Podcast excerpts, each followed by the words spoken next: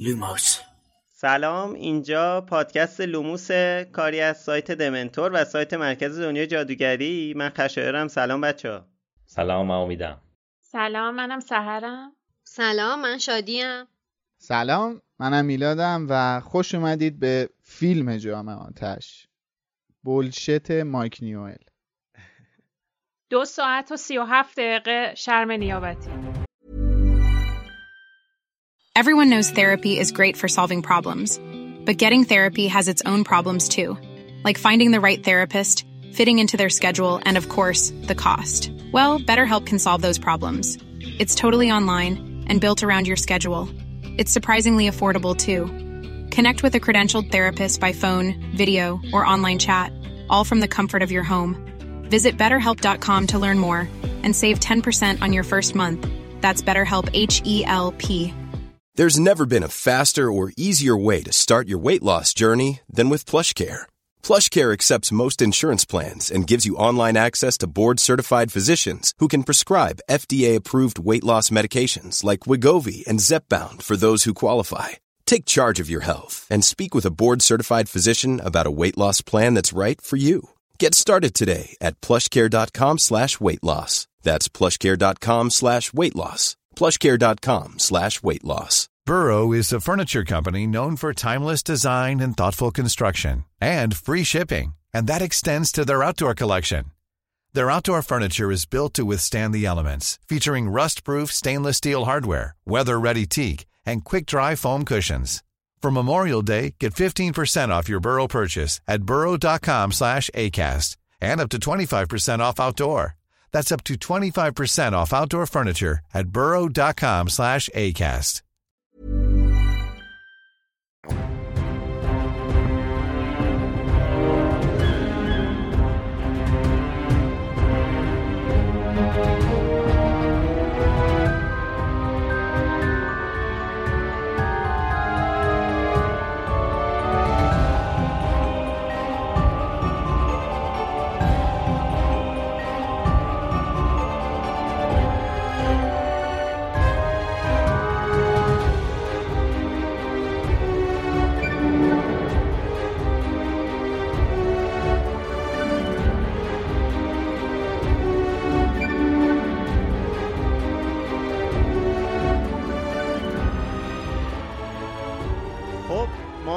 پادکست لوموس هر هفته کتابای هری پاتر رو بررسی می‌کردیم و در مورد جوانب مختلفش صحبت می‌کردیم. این اپیزود رسیدیم در مورد فیلم جام آتش صحبت کنیم، فیلمی که از روی کتاب جام آتش که 30 و خورده هفته در موردش صحبت کردیم اقتباس شده. 37 هفته و نه دیگه 37 هفته، به خاطر این تعداد اپیزودامون 37 نبود، گفتم 30 و چند هفته. آره، اقتباس شده. میخوایم در مورد این فیلم صحبت کنیم و در مورد کل داستانم صحبت میکنیم دیگه، مثل همیشه اسپویلر آلرت هم بدیم. و ما رو میتونید به صورت تصویری توی یوتیوب ببینید، اگرم که نمیتونید تو همه اپلیکیشن های پادکست به صورت صوتی هستیم. خب این دفعه 5 تایی دور هم نشستیم، این چند تا اپیزود رو که در مورد کلیت فیلم و کتابا هست رو هممون هستیم کنارتون. One size fits all seemed like a good idea for clothes. Nice dress. It's a t-shirt. Until you tried it on. Same goes for your healthcare. That's why United Healthcare offers a variety of flexible, budget-friendly coverage for medical, vision, dental, and more. So whether you're between jobs, coming off a parent's plan, or even missed open enrollment, you can find the plan that fits you best. Find out more about United Healthcare coverage at uh1.com. That's uh1.com. Hiring for your small business? If you're not looking for professionals on LinkedIn, you're looking in the wrong place. That's like looking for your car keys in a fish tank. LinkedIn helps you hire professionals you can't find anywhere else, even those who aren't actively searching for a new job but might be open to the perfect role. In a given month, over 70% of LinkedIn users don't even visit other leading job sites. So start looking in the right place. With LinkedIn, you can hire professionals like a professional. Post your free job on linkedin.com/people today. خب خیلی زود بریم سر فیلم، به خاطر اینکه خیلی فیلم طولانیه و اپیزود طولانی هم احتمالاً داشته باشیم، ولی ایشالا نه خیلی طولانی. اول من چند تا کتگوری مختلف یه لحظه I said انشالله. آره آخرش تو کردیت اینو بذارید. آره من چند تا بچه ها خیلی علاقه شدیدی رو مشاهده میکنید توی دوستان برای اجرای اپیزود فیلم. حالا من چند تا کتگوری اصلی آماده کردم به خاطر اینکه قبلا ما به صورت از روی تایملاین میرفتیم جلو، ولی خب تایملاین فیلم یه ذره به نظرم خیلی سخته. توی اپیزودهای قبلی هم که تجربه کردیم خیلی موافق نبودیم با همچین ساختاری برای این اپیزود. اول میخوایم در مورد کلیت فیلم صحبت کنیم که نظرشو میلاد اولش گفت. بله خب فیلم کلا خیلی فیلمیه که خیلی مورد قبول طرفدارا شاید واقع نشده و به خصوص ماها. حالا از اول قرار بود که آیا کریس کولومبوس این فیلمو بسازه، گفته بود که مثلا میرم یه دونه فیلم استراحت میکنم بعد برمیگردم. بعد موقعی که فیلم سر رو ساختن به یه گوه خوردنی افتاده بود آقای کریس کولومبوس که آره یعنی در واقع بچه‌هاش چون که میخواستن برن همون آمریکا زندگی کنن و سختشون بود و اون 2-3 سالی که سر 2 تا فیلم اول درگیرش بودن خیلی بهشون سخت گذشته بود. آقای کریس کولومبوس هم خیلی خانواده دوسته، به خاطر همین انصراف داد از این فیلم و ماشاءالله 4 تا هم بچه داره. من همین الان خدا رو شکر که انصراف داد از این فیلم. والا تمام خواهر مادرشو بعد تو این فیلم می‌دیدیم. آره. و بعدش آیه آلفونسو کوارن هم از وقتی که اومده توی ویکی‌پدیا نوشته بود از وقتی که اومده گفته من یه فیلم فقط کار میکنم، برای فیلم بعدی دنبال کارگردان باشید. به خاطر همین آیه دیوید هیمن افتاده دنبال این که کارگردان پیدا کنه و دست گلش درد نکنه دیگه. این آیه مایک نیول رو پیدا کردن که قبلا یه سری فیلمای ساخته بود، فیلمای ایندیانا جونز فکر کنم ساخته بود قبل از فیلم هری پاتر. کارگردان نسبتاً مشهوریه. حالا یعنی من اینطوری فکر میکنم که مثلا توی چیز مشهور بوده، به یه سبک خاصی داشته، هرچند که حالا خروجیش برای این فیلم خوب نبود. این که میگم مشهوره فیلم نبوده ایندیانا جونزا. من اصلاح کنم چون اصلا من خودم ایندیانا جونزا رو دوست دارم و اصلا پشمام ریخت اینو گفتی، چون ایندیانا جونزا مال استیون اسپیلبرگه. من اصلا گفتی مایک نیوئل و من اسمش رو تو کردیت ایندیانا جونزا هم ندیده بودم، قشنگ ریختم. یک سری مجموعه سریال تلویزیونی بوده به اسم ادونچر آف یانگ ایندیانا جونز. یه دو تا سیزن هم انگار بوده، 2 یا 3 تا سیزن هم بوده اواخر دهه 90 و سال 2000 میلادی. یه تیوی مووی بوده در واقع، سریال هم نبوده، تیوی مووی بوده. خب چون من فقط IMDb رو همجوری نگاه سرسری کردم واقعیتش. نه خب اصلا کلا از 4 به بعد اینا رو سراغ کسایی رفتن که یعنی مثلا که خیلی آمدانه دنبال کسی بودن که هیچ اسم رسمی نداشته باشه، هر چه آدم کله بودن مثلا میخواسته اینا انگار یا سمتش نمیرفتن یا نمیدونم دنبال آدمایی بودن که درخواست کمی داشته باشن، پول کمی بخوان یا خودشون با استودیو کار کنه و خوب با استودیو کنار بیاد بیشتر تا اینکه بخواد یه هنرمند خیلی معروف یا کارگردان خوش ساختی باشه.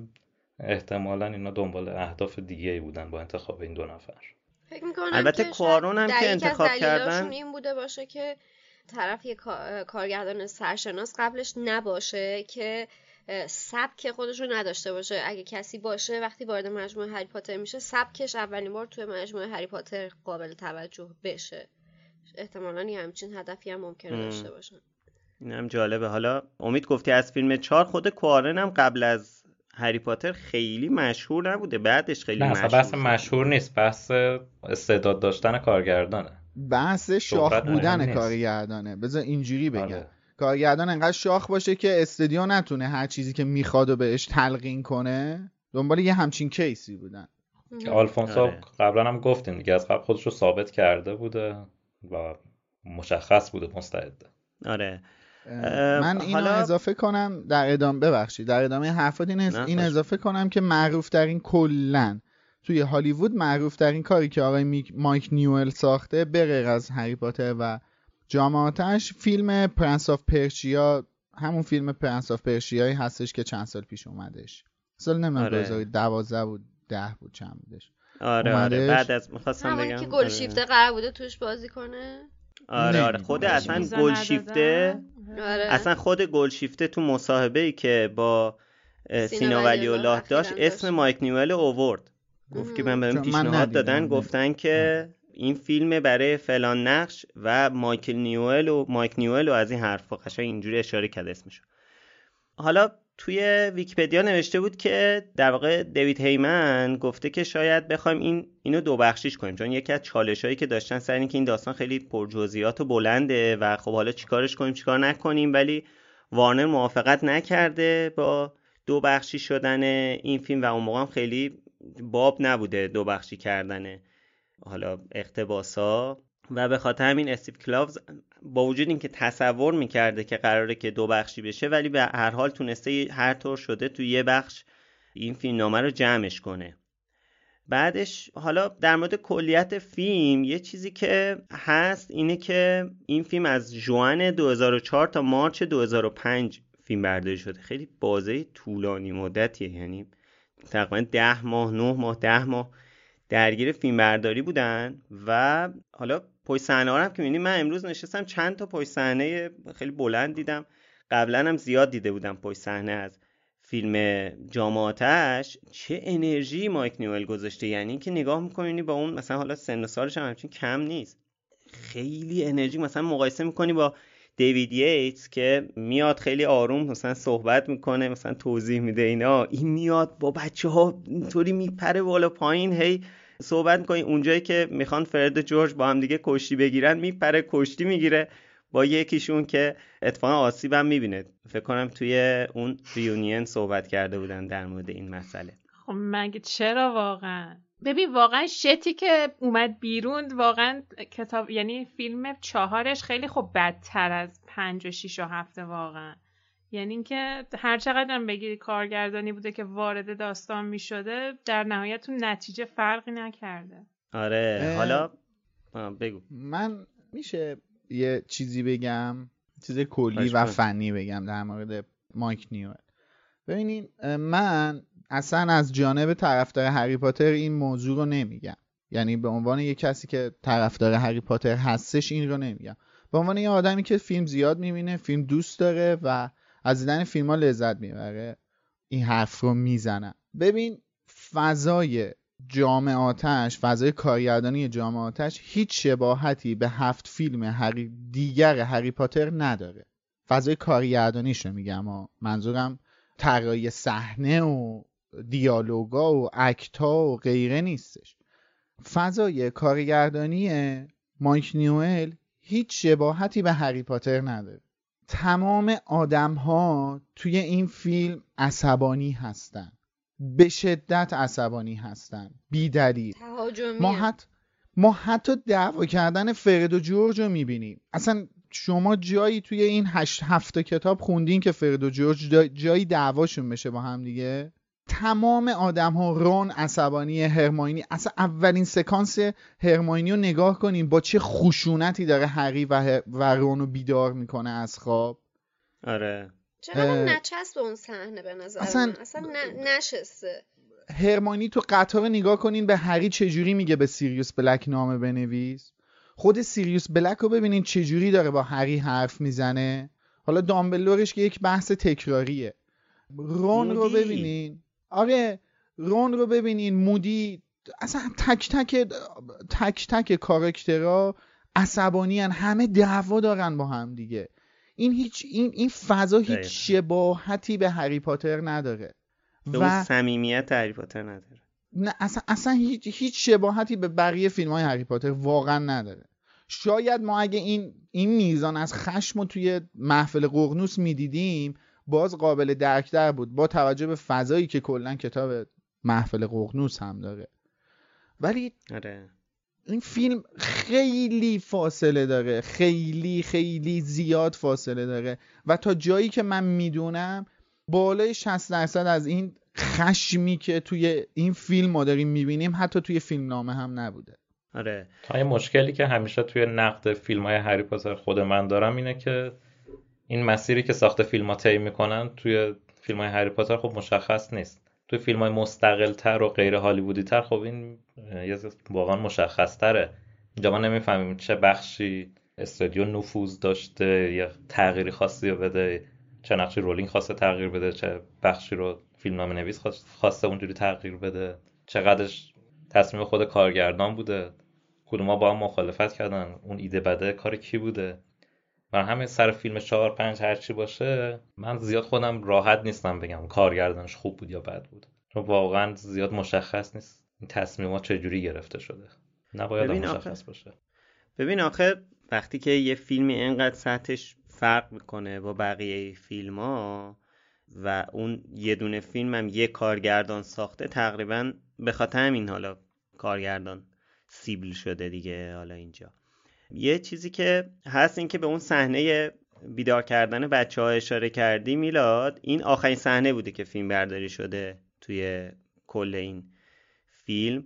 اینو خواستم اشاره کنم، ولی یه چیزی که حالا خیلی قبلا هم دقت کرده بودیم بهش ولی توی اون برنامه ریونین بیشتر مشخص شد که این اتفاق افتاده، موهای که چرا این اتفاق افتاده، موهای بچه‌هاست. همه موهاشون بلنده، یعنی نگاه می‌کنید چقدر درست کردن با این مدل موی هری توی این فیلم که هی داره گنده و گنده و گنده و گنده تر. آره اگه اشتباه نکنم نمیدونم کدوم یکی از بچه‌ها بود، فکر کنم دنیل بود که توی ریونین میگفت که اومدیم اولین بار که مایک نیول دیدیم گفته برید یه چند وقت دیگه بیاید موهاتون بلند بشه. این کاملا ایده چیز بوده. موهای فرد و جورج رو می‌بینیم که قشنگ بلند، موهای رون یه فاجعه‌ایه. کلا همه نمیدونم این اصلا رو چه حسابی این مسئله وجود داشته. به هر حال حالا یه چیزی که هست در طول اپیزود بیشتر در موردش صحبت میکنم تو کل کاراکترها فکر کنم با دین و توماس. دین بود یا شیخ؟ آره دین و توماس هم. حالا یه چیزی که در ادامه اپیزود بیشتر در موردش صحبت میکنم، ولی چیزی که مشخصه اینه که اینجا خیلی تلاش کردن که در واقع نشون بدن فضای داستان عوض شده و خیلی فضا از فضای کودکانه اومده بیرون، ولی استدلال هایی که حالا میگم در ادامه صحبت کنم، استدلال هایی که توی فیلم یه جایی به کار برده میشه کاملا انگار یه جوریه که اصلا این فیلم انگار برای بچه‌ها ساختن. یعنی فیلم فضاش بزرگسالانه شده ولی یه سری استدلال واقعا مسخره است. یعنی حالا جلوتر نکته نوشتم در موردش میگم. حالا در مورد کلیت فیلم می‌خواستم یه صحبتی بکنیم که حالا صحبت کردیم. به فیلم از 10 چند میدین بچه‌ها؟ من اگه نگاه نه اصلا فرقی نمی‌کنه، نگاه طرفداری و چیز نداره. واقعا من به فیلم 5.5 میتونم بدم، 5.5-6 بیشتر نمیتونم بدم، چون من معمولا نگاه طرفداریم به فیلم‌های رولینگ 10 اصلا کاری ندارم. آره دیگه هر چی باشه، ولی واقعا به این فیلم نمیتونم بیشتر از 5.5-6 بدم، چون البته میگم ببخشید من یه خود توضیح بدم. یکی از دلایلش خب همون چیزایی که گفتم با بخشی از حرفی هم که امید زد موافقم. نمیدونیم که نفوذ استودیو چقدر بوده روی این ماجرا، ولی دلایلش هر چیزی که بوده این فیلم به دل من نمیچسبه، چون به نظر من سرآغاز افول فیلم‌های هری پاتر هستش فیلم جام آتش.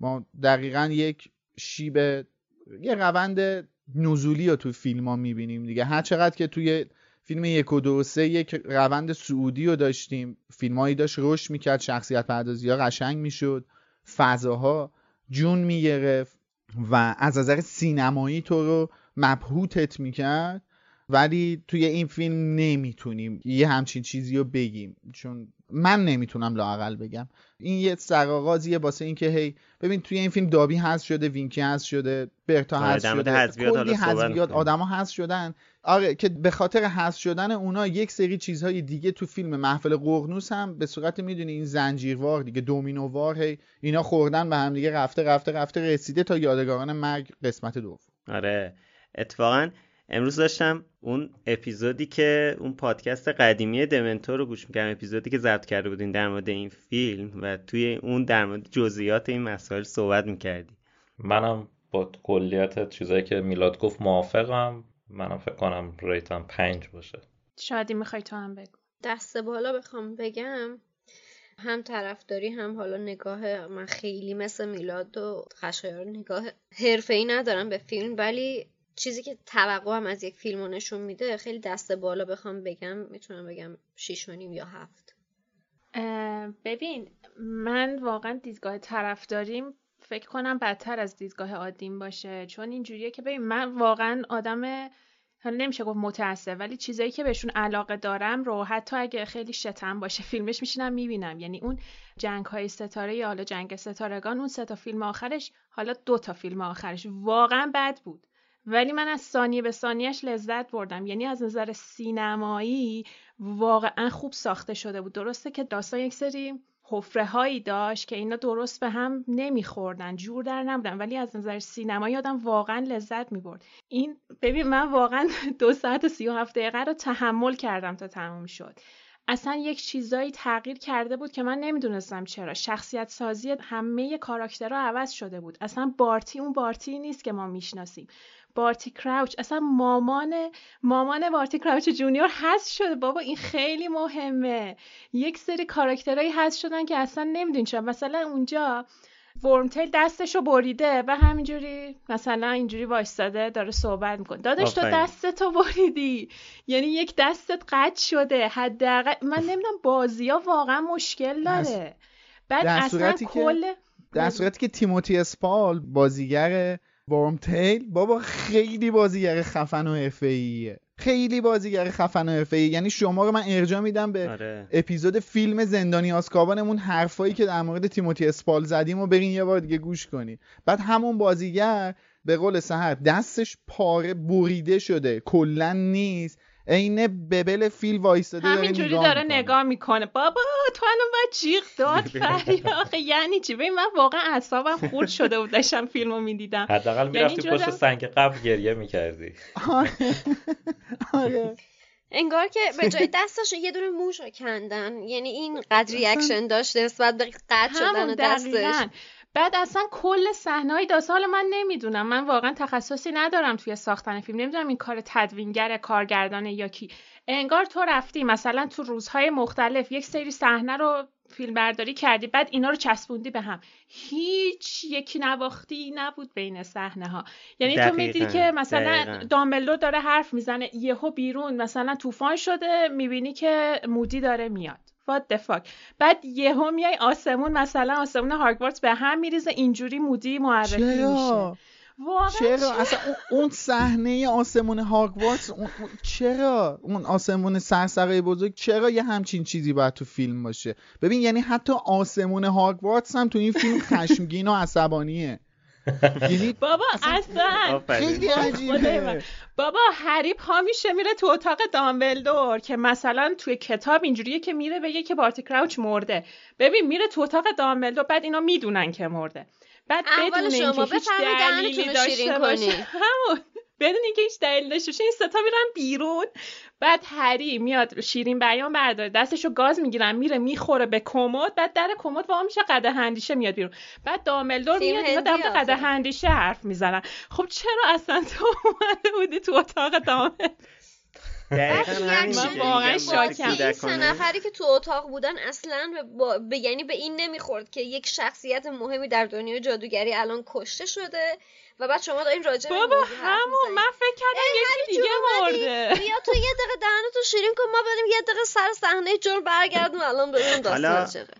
بذار امتیازم بگم. من با سخاوتمندی 4.5 یا 5 و دیدگاه طرفداریم حتی از اینم میتونه پایین‌تر باشه، چون واقعا دیگه یک ظلمیه. ببین اینجوریه که کسایی که با فیلم‌ها طرفدار هری پاتر شده من واقعا نمیدونم دستشون رو میبوسم، چون یعنی شما این شتو دیدین و از هری پاتر خوشتون اومده. خیلی عجیبه. ببین آخه یه سری فاکتورها رو باید توجه کنید دیگه. اولا که فیلم مال بوق سال پیشه بابا. البته با تک تک حرفات موافقم، نه اصلا اون سوتی‌ها رو کاری ندارم، مثلا جلوه‌های ویژه یا مثلا اینکه چرا همه اینقدر دوست داشتن. اون موقع یک جو عجیبی از هری پاتر بود که اصلا بدتر از اینم میساختن، همه میگفتن وای خدا عجب چیزی.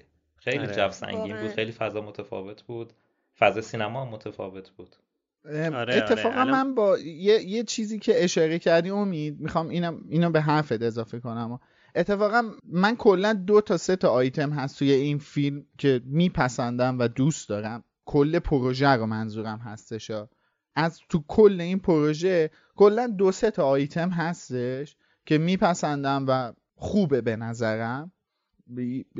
یه سریش حتی از خوبم خیلی فراتره. یکیش جلوه‌ای ویژه است، واقعا جلوه‌ای ویژه‌اش خوبه نسبت به زمان خودشه. ما حتی می‌بینیم که نسبت به 3 تا فیلم جامعه جهانیه، آره، نسبت به 3 تا فیلم قبلی هم رشد کرده جلوه‌ای ویژه‌اش. حتی ساوند افکتش، ساوند افکت نسبت به 5 بهتره، حتی نسبت به 5 باری که الله، حتی نسبت به 5 بهتر. مثلا صحنه‌های روزنامه‌ها رو در نظر بگیرید. ببین روزنامه‌ها توی جامعاتش خیلی طبیعی تره، خیلی سینمایی تره تا نسبت به روزنامه‌های محفل ققنوس و بعدی. میدونی روزنامه است، شبیه روزنامه است، ولی خب یه سری الماناش فرق میکنه. روزنامه است ولی توی محفل ققنوس اینجوری نیست. تو محفل ققنوس یه انیمیشنی از روزنامه رو ما میبینی. آره محفل ققنوس کلا انیمیشن میبینیم البته. آره دیگه کلا پرده سبز و آبیه. آقا من یه چیز دیگه هم بگم، بعد شما مهمترین اتفاق جامعاتش تشکیل دوباره محفل ققنوسه. کجا این اتفاق افتاد من نمیدونم واقعا. چرا باید این حذف شه؟ میرسیم، بذار به اتفاقات داستان میرسیم. من حالا اینجا برای خودم که نوشته بودم 7 نوشتم واقعیتش، چون من خیلی این فیلم خیلی تاثیر مثبتی روی شخصیت من داشته. نه به لحاظ داستان، همه حرفایی که زدین رو قبول دارم، ولی من با این فیلم کلا زبان انگلیسی یاد گرفتم. خب انقدر این فیلم رو من دیدم اون زمانی که من داشتم زبان میخوندم، هنوز فیلم محفل ققنوس نیامده بود. بعد این فیلم جامعاتش رو بارها و بارها من میدیدم و این صحنه‌هاش رو هی همه رو حفظ بودم. خیلی به خاطر تاثیر مثبتی که از این نظر روی شخصیتم داشت من حالا نوشته بودم 7، ولی الان با این حرفایی که میزنید منم 6 میدم بهش دیگه. دلیلمو گفتم دیگه. من نوشته بودم 7، من که الان تو IMDb 10. واقعا نه، من همون واقعا میرم 4 میدم، خیلی بد بود. خب حالا بریم. من یه چیز دیگه هم بگم، بذار IMDb رو نگاه کنم. کنجکاوم کردی امید. من یه چیز دیگه هم بگم. ببین من فیلمای هری پاتر رو خیلی کم دیدم، یعنی فقط فیلم محفل ققنوسه که به خاطر سیریس زیاد دیدمش. بعد اینو من فکر کنم فقط یه بار دیدم، اونم دوبله بود. بعد این سری که داشتم میدیدم چقدر این لهجه بریتانیایی ها متفاوت و بامزه است واقعا. یعنی خود همین مودی که داشت صحبت میکرد من نمیدونستم این بازیگر همون بازیگریه که توی این فیلمش کی بود با بنشیز آف اینشرین، آره ایرلندیه لهجهش. من نمیدونستم این همون بازیگره، از صداش فهمیدم. بعد خیلی حال کردم که تونستم از صداش بفهمم. همین رو میگم دیگه. اون وقتی که مثلا ما فیلم‌ها رو منتظر بودیم، خب هنوز کتابا که تمام نشده بود چی، بعد ما داستان خوندیم هیچ تصویر اینجوری سینمایی ازش نداریم، بعد فیلم میاد واقعا آدم ذوق میکنه. خواستم بگم اون موقع همه تشنه دیدن یک محصول ویژوال از کتابا بودن، برای همین هر چیزی که میومد بیرون قطعا استقبال میشد. درسته که حالا مخصوصا تو فیلم جام آتش حذفیات خیلی زیاد داره و واقعا توقع خواننده رو وقتی کتابو خوندی بعد یهو میری فیلم نگاه می‌کنی بعد میگی پس این چی شد، پس اینجا چی شد، اینجوری قشنگ یعنی احساس می‌کنی مثلا یه ردیف دندونه که مثلا چند تا دندون درشتش از توش افتاده، اینقدر بد چشمی میکنه. ولی با این حال تو زمان خودش ساتیسفای کننده است. آره خب حالا بچه‌ها بریم جلو.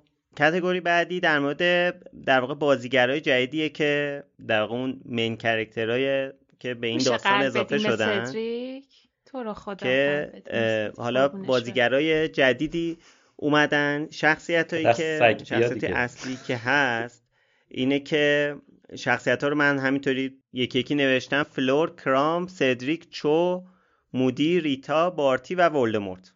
اینا شخصیتایی که خب شخصیت مهمی بودن برای این کتاب. از بی اهمیت ترینش شاید بخوایم شروع کنیم، بازیگریه که برای ویکتور کرام انتخاب شده، استانیسلاو یانوسکی یا همچین چیزی که اصلا به شخصیت کرام نمیخوره. من واقعا دیسلایک خیلی زشت بود. آره شخصیتی که من اصلا نمیپسندم، نه بازیگرشو نه بازیشو. حالا اگه کامنتی در مورد بازیگر کرام دارین بگین، سریع بریم سراغ بعدی. دونه دونه نمیخواد بگین دیگه، کلی نظر در مورد بازیگر دارین بگین. کرام یه زن دیلاغ و چیز بود، لاغر بود. اصلا چیزی که بازیگری که انتخاب کردن واقعا واقعا به نظرم شبیه واقعا یک کوسه بود انتخابش کرده بودن. خب اصلا در پخ نبود. نفر بعدی بازیگر فلور خانم کلمنس پوسی همچین چیزی بود اسمش. آقا پوسی آقا پوسی چیه؟ اون یه چی دیگه است. من با لحجه از اول اپیزود هی داره کاتگوری میکنه. به خاطر همین چیزایی داره کاتگوری میکنه. پوسی چیه؟ خب حالا پوسی خوبی بودونم دستش. اینم حالا دمش گرم برای فیلم 7 برگشت نشیدم چی گفتی. طولانیه دارم تون میرم جلو. یه قلب بذاریم واسه خانم پوسی. حالا در مورد بازیگر فلور اونو انقدر منفی نبودم بهش و راضی ام ازش که بعداً هم برگشت. خدا رو شکر یه ایمیل بهش بدیم که راضی بود خشایار ازش. اکی بابا آخه اصلا بازیگر خوبیه معروفم هست. کی؟ دیوید تننت؟ نه اون که قربونش برم بابا خانم پوسی. اون غلط می‌کنه که بعدش بیاد. پوسی خانم میگی.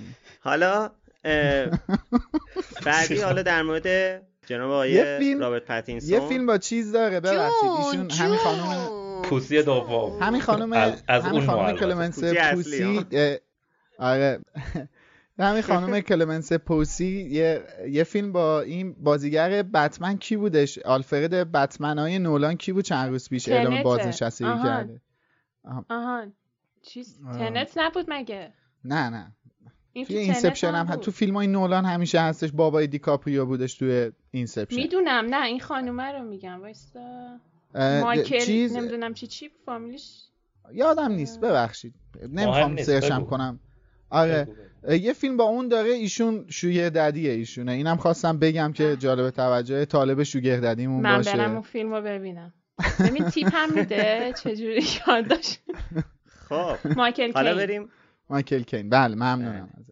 خب بله شخصیت بعدی سدریک که رابرت پاتینسون رو براش انتخاب کردن حالا همتون قربونش برین ان شاءالله خب واقعا گم شو چه غلطی کردی حالا این در واقع در بین تمام این بازیگرای کودک و نوجوانی که اینا انتخاب کردن در کل این فرانچایز فقط این به یه نون و نوایی رسید بقیه‌شون که به جای خاصی نرسیده خانم پوسی چی پس؟ دیگه اون که گفتم شوگر ددی پیدا کرد دیگه آره اون که شوگر ددی هم خیلی بیشتره بله حالا خانم وایس دقیقه اون موقع 23 سالش بوده نوجوان نمیشه گفت کی؟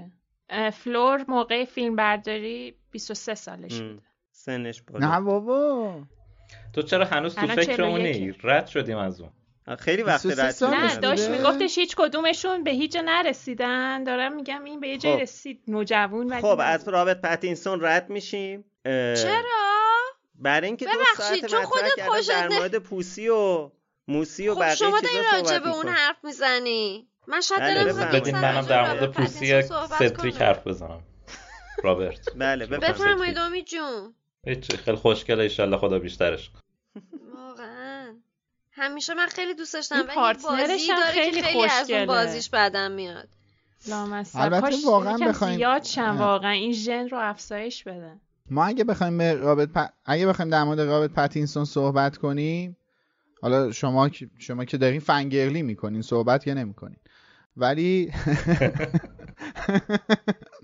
اگه بخوایم در مورد رابرت پاتینسون صحبت کنیم کلا توی این فرانچایز ممنونم ازت امید عزیز تو قلب من جا داری کم چرت و پرت بگین خب کلا توی این فرانچایز تنها کسی که میشه گفت واقعا موفق شده توی بازیگرایی که معرفی شدن رابرت پاتینسون است واقعا من بازیشو دوست دارم من کاری که ازش دیدم و واقعا همه رو که مثلا خب تو آیلایت خب اونم فانتزی خیلی مبتذلی چی گفتی؟ آره چی؟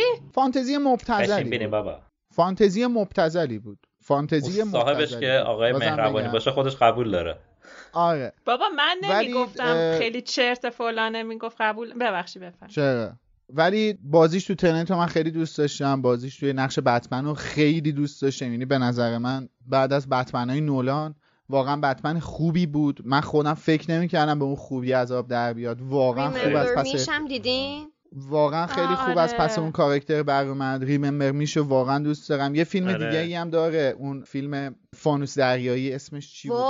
وای لایت هاوس. اون فیلم آره اون فیلمم خیلی دوست داشتم. فیلم هنری عجیب غریب بود و بازی عجیب غریبی هم رابرت پاتینسون توش کرده بودش. اون فیلمم خیلی دوست داشتم. کلا به نظر من توی تمام کسایی که نوجوانایی که توی این فرانچایز معرفی شدن هیچ کدوم به موفقیت رابرت پاتینسون نرسیدن و میشه گفتش که واقعا آینده درخشانتری هم خواهد داشت. البته دلیلش میدونی چیه؟ دلیلش اینه که این توی فیلم بازی کرد. بقیهشون مثلا دنیل خیلی به نظرم با استعداده، ولی از قصد دیگه بعد از خستگی که اون 10 سال بهش داد باعث شد که دیگه خیلی دنبال پروژه بزرگی این حرف درست نیست. رابرت پاتینسون بعد از فرانچایز توایلایت ها این اتفاق واسش نیفتاد، اونم یه مجموعه بلند رو بازی کرد، یه مجموعه بلند اگه با این منطقی که واقعا میگی... کریرش رو نابود کرد رسما و خودش اومد آجر گذاشت رو هم و کریرش رو دوباره ساخت.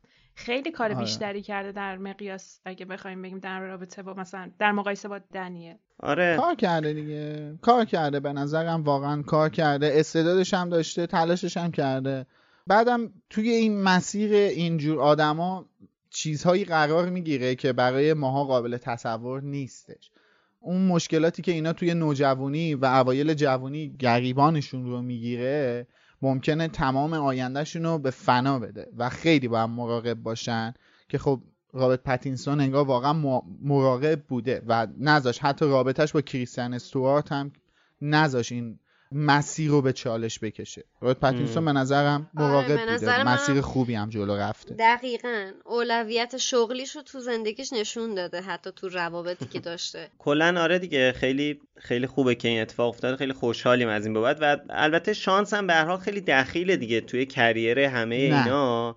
نه کلا شانس دخیله دیگه. یعنی مثلا همین به نظرم این انتخابی که اصلا کلا برای نقش سدریک شده خیلی تاثیرگذار بوده روی این که حالا بعدن آینده شغلیش ساخته بشه دیگه. یعنی که از اینجا شروع شده. اصلا واقعا نقشی نداشت، معروفیتش به خاطر توایلایت بود. یعنی اعتقاد نداری که نقش توایلایتش رو به خاطر اینکه مثلا توی هری پاتر بازی کرده بود، آشنا بودن، انتخابش کردن، یه نقش اصلی بهش دادن؟ میتونه تاثیرگذار باشه. دو تا من اسمشو نمیذارم، شباهتی به هم ندارن.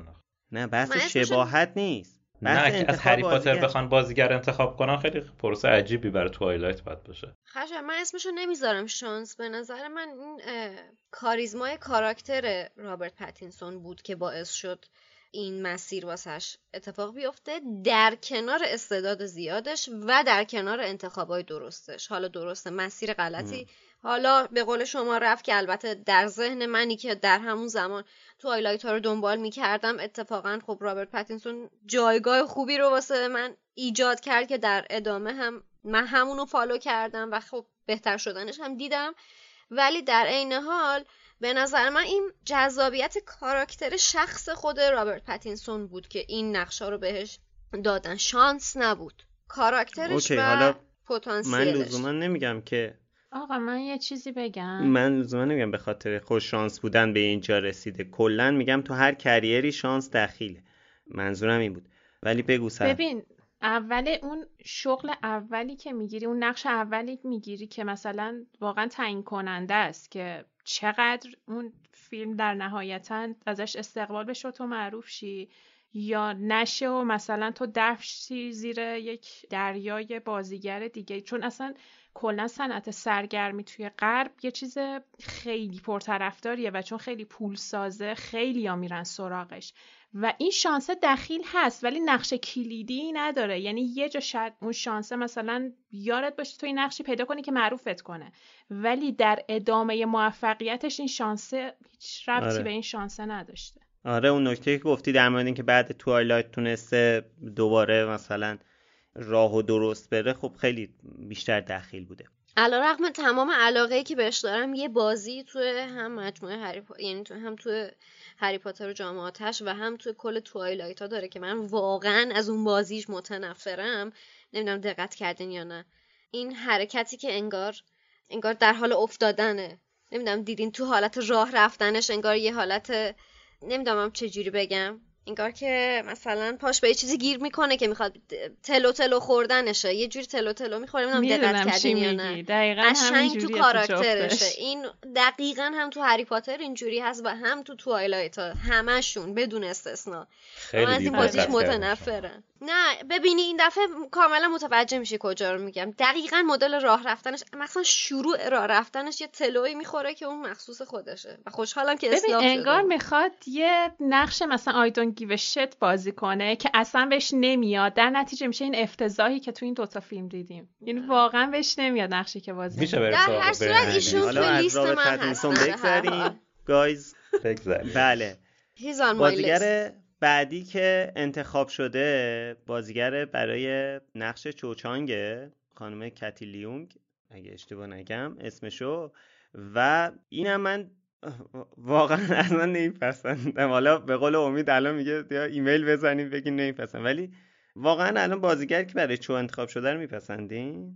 به نظر من اون چیزی که از توی فیلم، از توی کتاب راجبش خونده بودیم، من یک آسیایی، یعنی یک دختر چینی فوق‌العاده زیبا به جاش میدیدم تا بازیگری که هستن. یه همچین بازیگرها و شخصیت‌های تو فیلم‌های مختلف دیدیمشون و قطعاً حالا این با انتخاب این بازیگر توقع من یه ذره بالاتر از چهرهش بود. به نظر من کم خوش قیافه بود، هم بازیش خوب بود. حالا مشخص‌ترین جای بازیش هم اونجایی بود که هری میاد بهش پیشنهاد میده و این مجبور رد کنه. به نظر من خیلی اون قدم نایس، از دنیل هم بهتر بازی کرد به نظر من. بازیش من می‌خواستم دوست ندارم. بازیش به نظرم خوبه، اون تو میتونست خیلی زیباتر باشه، شخصیت زیباتر. زیباست به نظر منم. آخه زیبایی یه چیز سلیقه‌ایه، ما نمی‌تونیم مثلا اینجوری. میدونی آخه آدم چیزی که از مثلا آسیایی یا توقع داره، دخترای ظریف مثلا این بنده خدا یوغوره، ظریف نیست اصلا ظریف نیست. پا ببین چی کرده با ذهنت شادی. ببین من یه چیزی بگم در مورد این. ببین این اتفاق توی ویچر هم افتاد. یعنی یک کوه آدمی که تا حالا نه بذار بدون توهین بگم، یک عالم آدمی که فقط مثلا ویدیو گیمشو بازی کرده بودن یا حالا کتابشو خونده بودن، در مورد یه نفر میگفتن این بازیگر چیه که انتخاب شده. مثلا واقعا توی کتاب یه جوری توصیف میشه انگار این آدم الهه زیباییه، ولی تو باید اینم بیای تصور کنی که خب واقعا توی دنیای واقعی بین انسان‌ها شاید نشه همچین الهه زیبایی در آورد و اینا. خیلیاش میتونه زایده ذهن نویسنده‌ای باشه که داره مثلا ملاکای زیبایی رو از ذهن خودش توصیف میکنه و تو اگه بخوای بیای نمودش رو بین انسان‌ها پیدا کنی شاید اصلا نشه همچین اتفاقی بیفته. و در نهایت هم میگن علف باید به دهن بوزی شیرین بیاد. شاید هم واقعا همین اتفاق افتاده اینجا هم. چون به من یادم ینیفر با اینکه بازیگرش خیلی هم خوشگله میگفتن نه مثلا این چی انتخاب کردین، خیلی زشته، این فلان، این 20 سال. در صورتی که خب در مرحله اول یک انسانی باید پیدا کنین که زیبا باشه و واقعا بود و نمیشه با اون تصوراتی که نویسن، چون به هر حال تو وقتی یک کتابی رو میخونی یک تصوری برات ایجاد میشه و اون شاید صرفا تصور تو باشه و شاید اون چیزی نباشه که نویسنده مد نظرش بوده. این چی میگم؟ آره دیگه، اوکی. خب بریم سراغ بازیگر بعدی که برای نقش لیتا اسکیته. این فصل 2 ویل آف تایم رو من داشتم میدیدم، این خانم توش بازی کرده و آره خیلی باحال بود. یهو دیدم اون چوچانگ اومد وسطش، همین کتیلیونگ. آره بازیگری که برای نقش ریتا انتخاب شده اسمش هم الان یادم رفته، ولی بازیگر نسبتاً یعنی معروفیه، دوبارم نامزد اسکار شده. میراندا ریچاردسون. آره اینم دوبارم دیدم نامزد اسکار شده بوده. بله. خیلی هم خوب بازی کرد واقعا این نقشو. حالا حیف که اون یه سری بخشاشو حذف کرده بودن، ولی خوب بازی کرد و برای فیلم یادگان مک بخش اولم حالا برگشته بود، چند تا صحنه ازش استفاده کرده بودن. حالا من یه چیز جالب بگم راجع به این بازیگر. من با یه کسی اشتباه گرفته بودمش، یعنی که فکر می‌کردم این اونه. سریال سکس ادویکیشن رو نگاه می‌کردم و فکر می‌کردم که مامان پسر اسمش چی بود؟ من عاشقشم. اوتیس. آره فکر می‌کردم اون اینه. ولی خیلی معروفه، خیلی چقدر. نه اون توی هنیبال بازی کرده، همون روانشناسه بود که روانشناس هنیبال بود. آره. ولی احساس که حالا بعد که فهمیدم که اینا دو نفر متفاوتن، احساس کردم که کاراکتراشون و بازیاشون تو این دوتا نقش خیلی شبیه همه جزئیات بازی و اکتاشون. خب بعد بارتی کراوچ جونیور هم بگم، دیوید تننت که در موردش صحبت کردیم توی خود پادکست هم صحبت کردیم، حالا نقش خیلی کمی داشت توی فیلم ولی خیلی خوب بازی کرد. حالا درسته که با اون چیزی که یعنی تو فیلم خوب بازی کرده، حالا این که با کتاب آقا نقشی که بهش دادن و خوب بازی کرده ولی آره. خب واقعا خوب نیست. آره ولی برای کسی که کتابو خونده از زبون در آوردنش واقعا هرسم میگیره. البته حالا من در مورد اینم یه نکته داشتم، در مورد زبون نه یه تیک عصبی گذاشتن براش که تو این داستان شتی که نوشتن برای این فیلم نامه باباش یه جوری تشخیصش بده تیک عصبی این بوده. آره دیگه از روی تیک عصبیه میفهمیدیم. بعد حالا نمیدونم حالا چرا آره چیز عجیبی بود. بعد مگه ماره حالا آره دیگه. حالا دو تا شخصیت اصلی که خیلی مهمتر بودن و بازیگر براشون انتخاب شده بود، یکی شخصیت مودی بود که آیه برندان گلیسون، حالا در موردش هم صحبت کردیم دیگه، ایشون هم خب خیلی بازیگر خفنیه، امسال هم نامزد اسکار شده بود، من خیلی دوست داشتم ببره ولی نبرد متاسفانه. آره اونم که واقعا بازیش فوق العاده است. کلا توی یکی از همین اپیزودهای بیدلم من گفتم این بازیگرای بزرگسال هری پاتر همشون واقعا نمبر وانن. خیلی سخت بتونی پیدا کنی یه بازیگر بزرگسالی توی این مجموعه باشه ولی ضعیف بازی کرده باشه یا اصلا کلا بازیگر ضعیفی باشه. خیلی واقعا انتخاب بازیگر پرفکت بوده. آره من آمبریج رو توی چیز داونتون ابی دیدم، پشمام ریخت. اینجوریه اون سلیته چجوری اینقدر مهربونه. آره خیلی خیلی عجیبه. اصلا خیلی بازیگر خفنیه. آره بابا همشون خیلی خفنن. یعنی تو فقط بازی کرده. آره یک نکته مثبت بخوای بگم فیلم هرتایم بازیگری بزرگسالشن، یعنی یه چیز عجیب غریبی آدمای خفنیان. به نظر من یعنی آره واقعا این بازیگرای نوجوان ببخشید، یعنی من اگه جای اونا بودم احساس میکردم با کون افتادم تو ظرف عسل که کنار یه همچین آدمای بزرگی شانس دیده شدن پیدا کردم. واقعا به نظرم آره خیلی اتفاق خفنیه. آخرش هم به هیچ جا نرسه، این همه بازیگرای خفن کنارشون بازی کردن و به هیچ جا نرسیدن حرف خود درستی هم نیستش. حالا به یه جایی رسیدن برای بازیگر این نیستش که تو فیلم‌های بلاکباستر الزاما بازی کنه. مثلا یکی مثل دنیل چجوری میشه گفت به هیچ جایی نرسید؟ اصلا این به هیچ جایی نرسیدن میگم انتخاب آدم‌ها، زندگیشون، تجربه‌ای که داشتن، به هیچ جایی نرسیدن معنی یه آدم شکست خورده یا بی‌ارزه رو میده دیگه. این اشتباهه. آره حالا اصلاح میکنم حرفمو، درسته.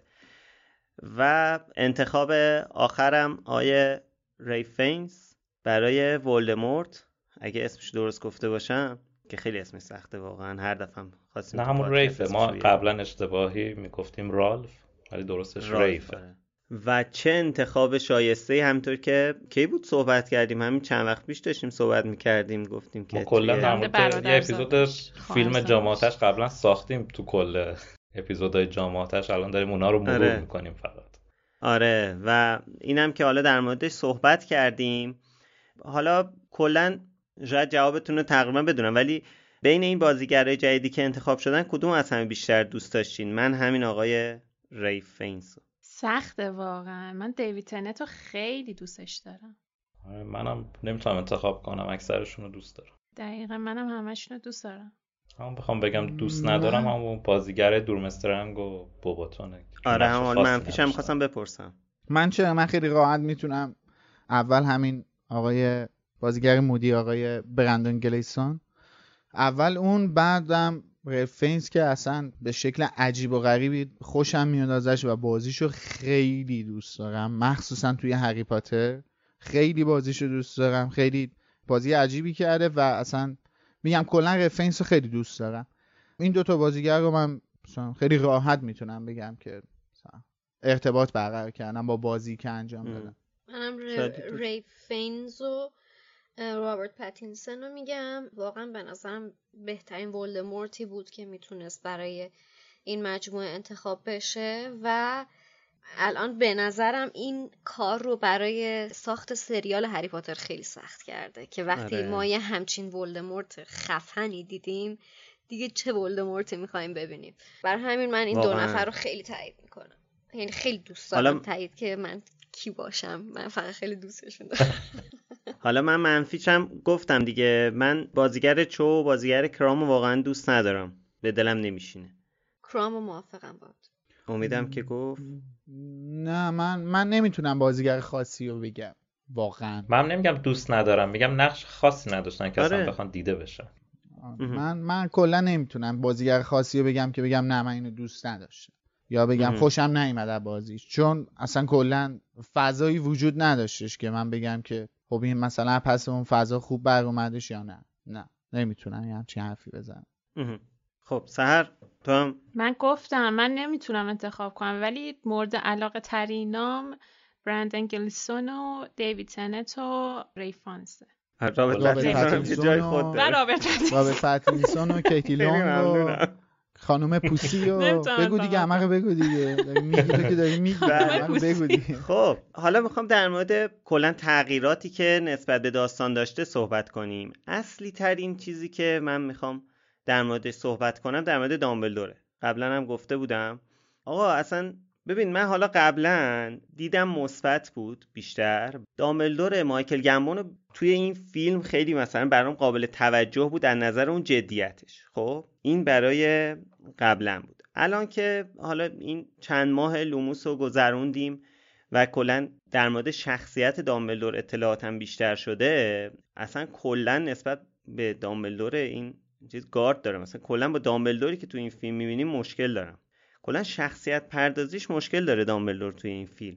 اول اینکه اصلا دامبلدور پریشونی می‌بینیم، یعنی اینکه این اصلا نمیدونه انگار اینجا چه خبره، داره چیکار میکنه. مثلا یکی از صحنه‌ای که به شدت رو مخ منه توی این فیلم، اون صحنه بعد از اینکه هری از تو پنسیو میاد بیرون، دامبلدور یه جاش قاطی کرده، میگه همش دارم دنبال میگردم که چرا این نشونه اتفاق میفته، ولی این نشونه بدبخت شدم فلان شدم چی بود واقعا. ولی ببین البته شخصیت پردازی همشون مشکل، دامبلدور همچین کاری میکنه. خب باشه، ولی الان من در مورد دامبلدور حالا جالب، ببخشید میلاد قبل اینکه بگی، توی این پویسنه که امروز داشتم میدیدم آیه مایکل گامبون فقید متاسفانه میگفت که مایک نیول بهش گفته که توی این فیلم میگه وقتی اومدیم صحبت کنیم، یعنی مایک اومده با هم صحبت کنه برای این فیلم، گفته که دامبلدور تو این فیلم ترسیده و نمیدونه باید چیکار کنه.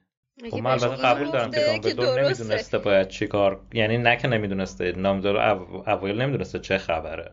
آره ولی دیگه اینجوری در این حدی که تو فکر بوده، میدونسته یه اتفاقایی داره میفته ولی به نتیجه درستی دامبلدور به هر حال اوایل نرسیده بوده که ماجرا چیه دیگه. آره. حالا یه سردرگمی باید توی تصویر بالاخره به نظر من به وجود بیاد که این دیگه زیادی سردرگمه. ولی من به نظر اگه بهش اینو گفته که درست بازی کرده، یه دامبلدور ترسیده و واقعا بلا تکلیف. ولی به نظر من اصلا این لغت ترسیده نمیشینه روی کاراکتر دامبلدور تو این کتاب. میتونه به قول امید سردرگم باشه، مستعسل باشه، ولی دامبلدوری که ما اینجا داریم میبینیم داره از همه چیز سورپرایز میشه و بعد خب این سورپرایز شدن به نظر من با عمق شخصیتی که از دامبلدور میشناسیم خیلی چیز نیست. مثل این میمونه که یه سنگی رو توی یک برکه عمیق میندازی، چه موجی رو سطحش ایجاد میکنه، با اینکه توی یک سطح آب مثلا خیلی کم عمق بندازی.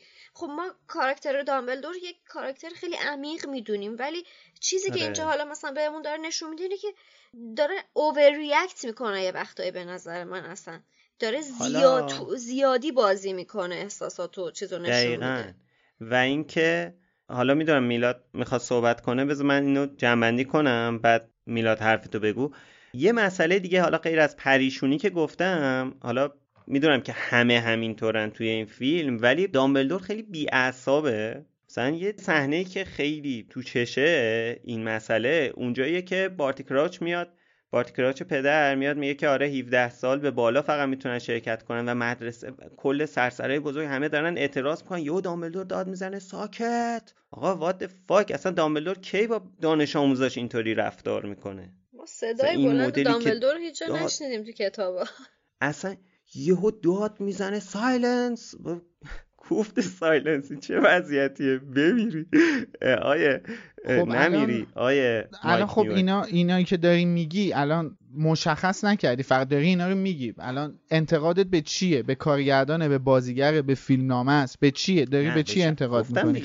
به شخصیت پردازی دامبلدور. شخصیت پردازی نداره کل فیلم، یعنی اینو من خودم نمیگم شما بذار فیلمو واسه هر کسی که سینما خونده، منتقده، هر چیزه. این فیلمو بذار واسه هر کسی که فکر میکنی دانشی در زمینه سینما و فیلمنامه نویسی داره. ببین این فیلم اصلا شخصیت پردازی داره؟ اصلا فیلم جام آتش شخصیت پردازی نداره، هیچ کدوم از کاراکترها شخصیت پردازی نداره. خب آره میگم برداشتی که از شخصیت دامبلدور میکنی یعنی یه آدم پریشون بی اعصاب دیگه. خب که خود میدونم میگم. خب الان انتقادت به کیه؟ به کارگردان، به فیلمنامه‌نویس، به مایکل گامبون؟ به کارگردانه دیگه، به کارگردانه. حالا دارم روی شخصیت دامبلدور، چون قبلا وعده داده بودم در مورد دامبلدور صحبت میکنم توی اپیزود فیلم جام آتش، هم در موردش صحبت میکنم.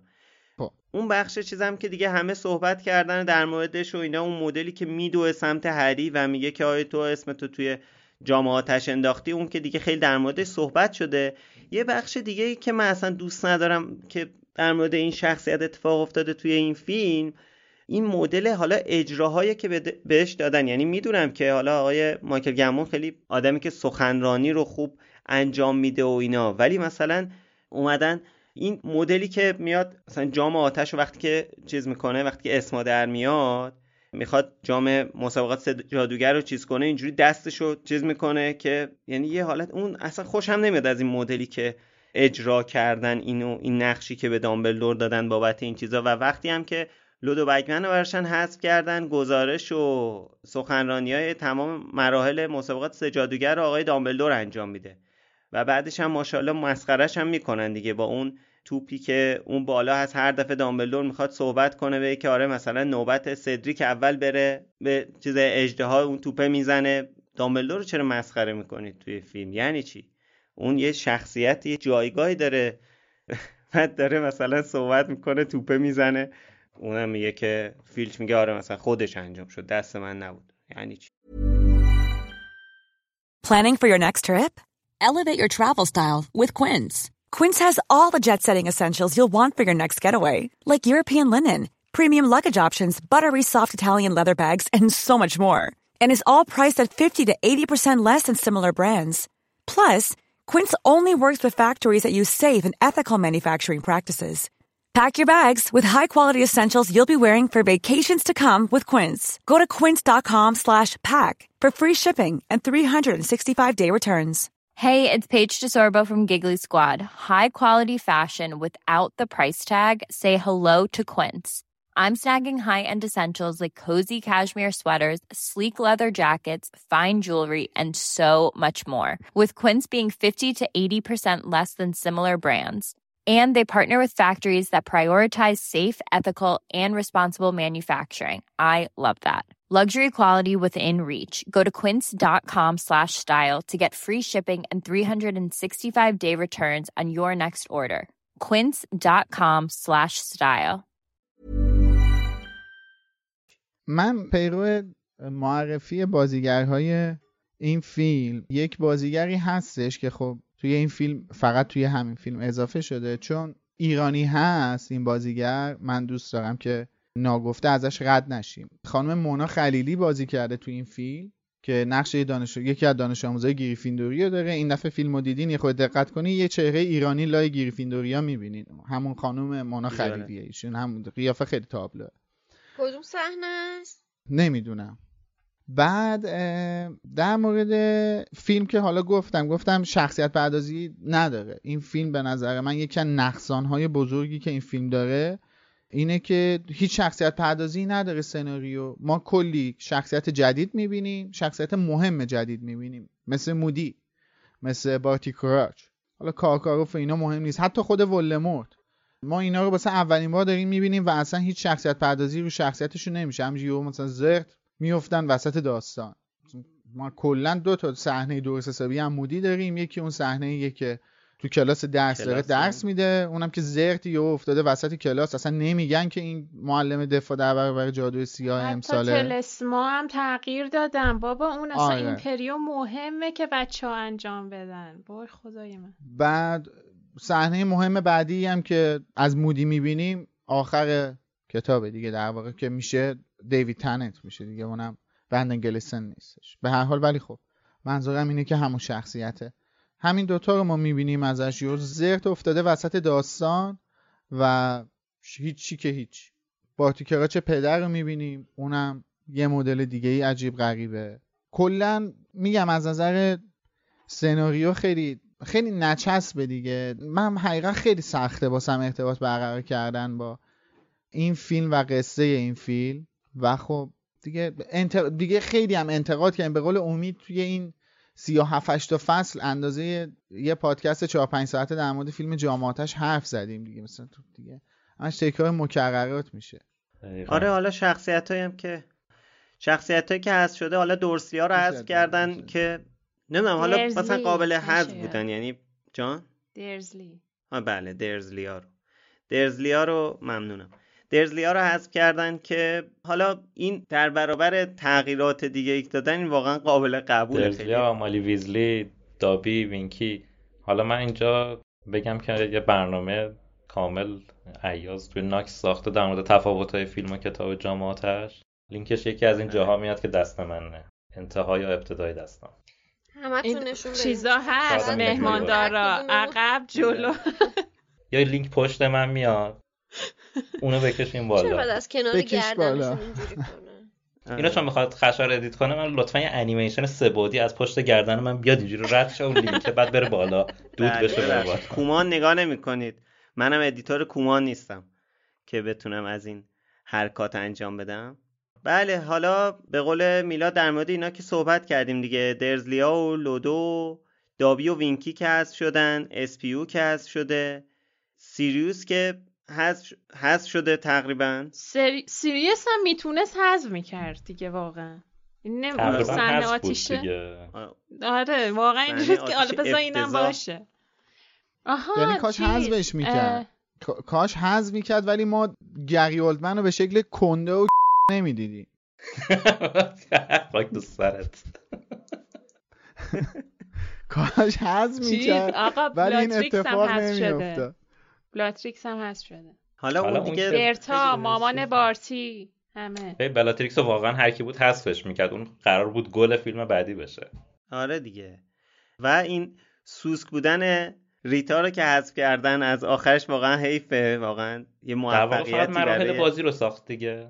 مراحل دیگه بابا اصلا داشتی فیلم میدیدی اینجوری بود که انگار واقعا چند تا عکس اینجور چسبوندیشون به زور به هم، اصلا هیچ پیوستگی، هیچ فلوی، هیچ واقعا جریانی نداشت صحنه‌های مختلف. عمق داستان هر جایی بود که مراحل بازی ها نبود. جذابیت فیلم هر جایی طبیعتا از نظر فروش که مراحل بازی هست دیگه. آخه کویدیچ اولش هم هست، معادله‌ای داشتن که مشخص بود. هم مراحل بازی رو هم کامل چیز نکردن. اون ابوالهول آخر مرحله آخر کو نمیدونم، فقط باد میاد تو میز، هی باد میاد. خب بازی اصلا هگرید داره میگوزه میخواد والا میخوای فقط سینمایی باشه، حداقل اونو که بذار که. حالا در کل این فیلم تغییراتی که نسبت به کتاب دادن، تغییرای نامحبوبمون که مشخصه، ولی چیزی بوده که مورد علاقتون باشه؟ من به یه دونه اشاره کردم خودم قبلا خیلی زیاد. بذار میلاد بگه. نه من می‌خواستم این سوال مطرح کنم، بعدش مطرح میکنم، بعد از این بحث مطرح میکنم سوالمو. من تغییری که خوشم بیاد نداره، هیچی نداریم توی فیلم. نه آخه چی مثلا واقعا واقعا یعنی بگردیم تغییری که نسبت به کتاب دادن توی این تغییر یا صحنه، من فکر کنم که صحنه نه تغییری که تو کتاب نبوده توی فیلم اضافه شده، واقعا یعنی من هر چی فکر میکنم واقعا آخه تو فیلم من از رفتارای تهاجمی و تکانشی چیز دیگه اضافه نشده، همش کم شده. نه اضافه شده. ببین الان چی اضافه شده؟ ببین اضافه که مثلا ببین الان اون صحنه‌ای که توی فیلم هست که بچه‌ها دارن ستایی دارن صحبت میکنن در مورد اینکه با کی برن به یولبال که اسنیپ هم هست. اون صحنه خب تو کتاب نیست دیگه، اون صحنه اضافه شده. خب چینه؟ تو کتاب هست به اون شکل، تو کتاب نیست. خب سر جلسه امتحان نیستن تو کتاب که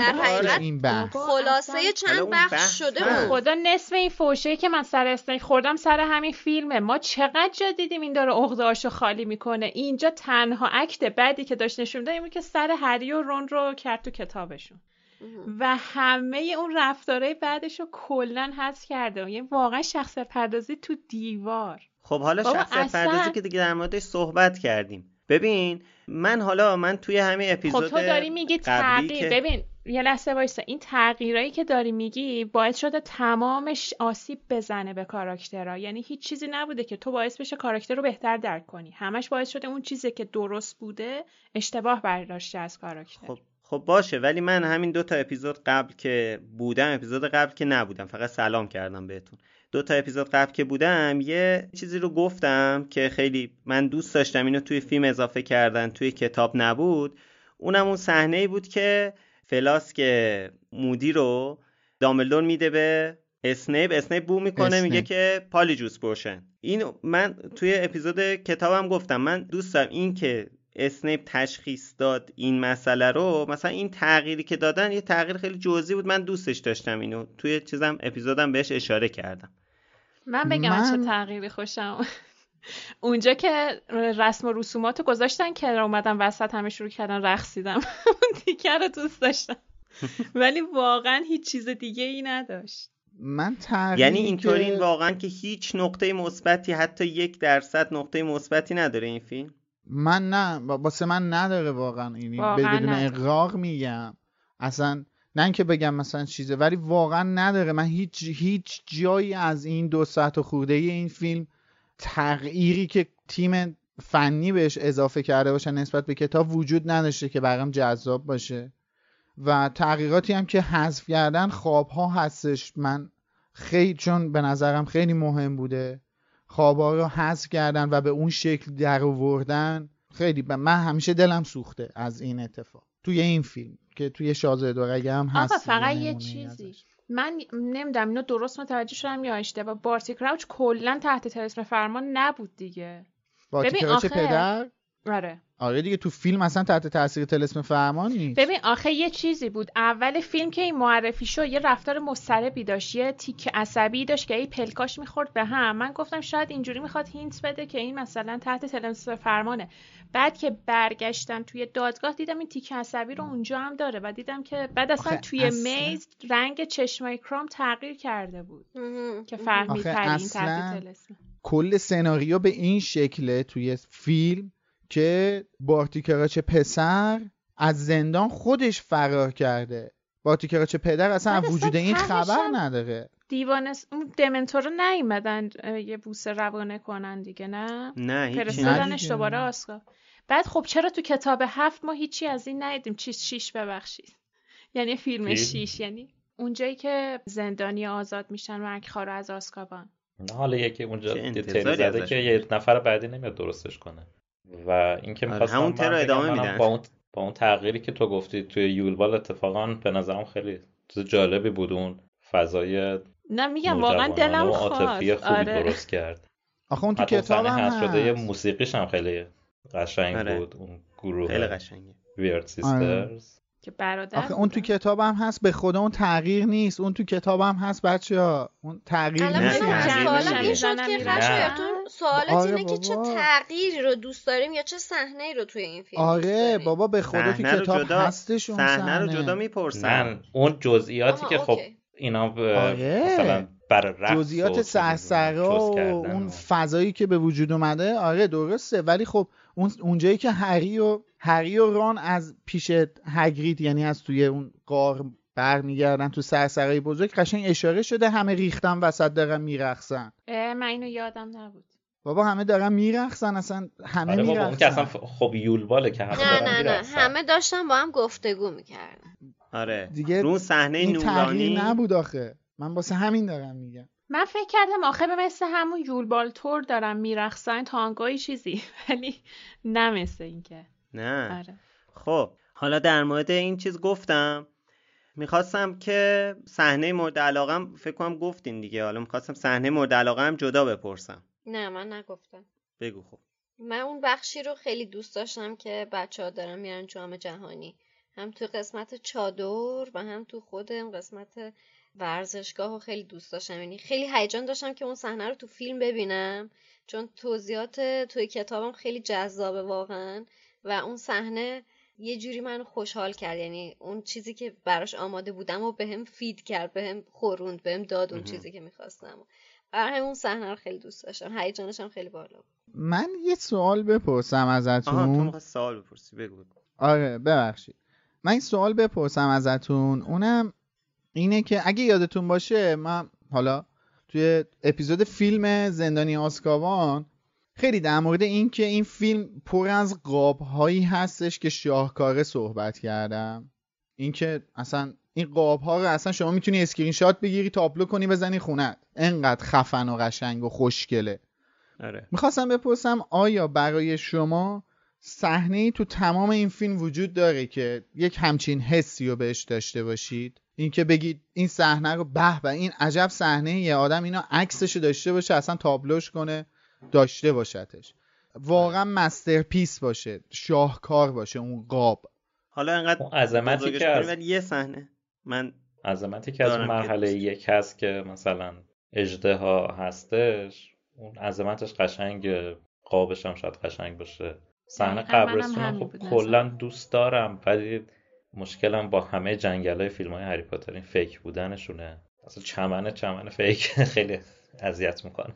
آدم فکر کنه موکته. خیلی استدیوه. ولی فضاش قشنگه. حالا اگه میرفتن یه جای واقعی فیلم میگرفتن بهتر. ولی چیز دیگه‌ای به ذهنم نمیرسه الان. صحنه حموم ارشدو هم با مزه بود. اگه رنگی تر بود بیشتر دوست داشتم. آره پر زرق و برق‌تر باشه. من یه چیزی الان یادم اومد. اونجا که نویل داره به بیرون نگاه میکنه موقعی که طلسم همون شکنجه انجام شده رو به روش و میره کنار شیشه و شیشه داره بارون میاد، من اونو خیلی دوست داشتم. اینو خیلی این مورد علاقه ترینم بود. دومیشم اون صحنه مبارزه مرحله اول ترایویزار تورنمنت.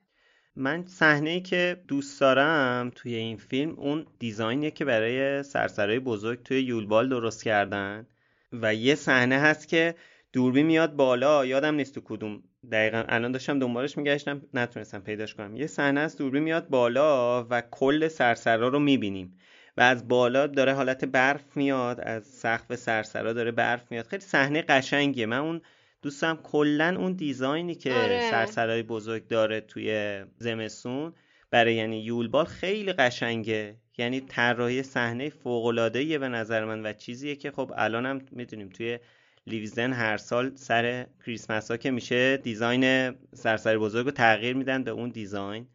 و اینو توی این ویدیویی که امروز داشتم میدیدم میگفت که مایک نیوئل تاکید کرده به چیز، یعنی اینا خیلی نمیخواستن تغییر خاصی بدن توی سرسرهای بزرگ.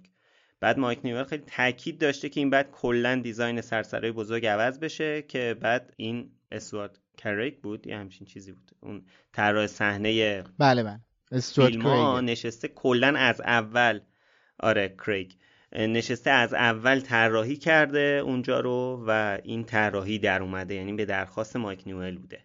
ولی کلن فکر می‌کنم توی این فیلم ما تغییر دکوراسیون سرسرای بزرگ رو خیلی زیاد داریم. ما همیشه تا الان دکوراسیونی که از سرسرای بزرگ می‌دیدیم این بودش که 4 تا ردیف گروه‌ها بودن و میز اساتید بود، ولی اینجا حتی تو اون قسمتی که داره از جام آتش اسما رو در میاره، ببخشید از آره دیگه جام آتش داره چیزا رو در میاره، اسما رو در میاره، اونجا میگن نصف بچه‌ها این ورن نصفش اون ورن.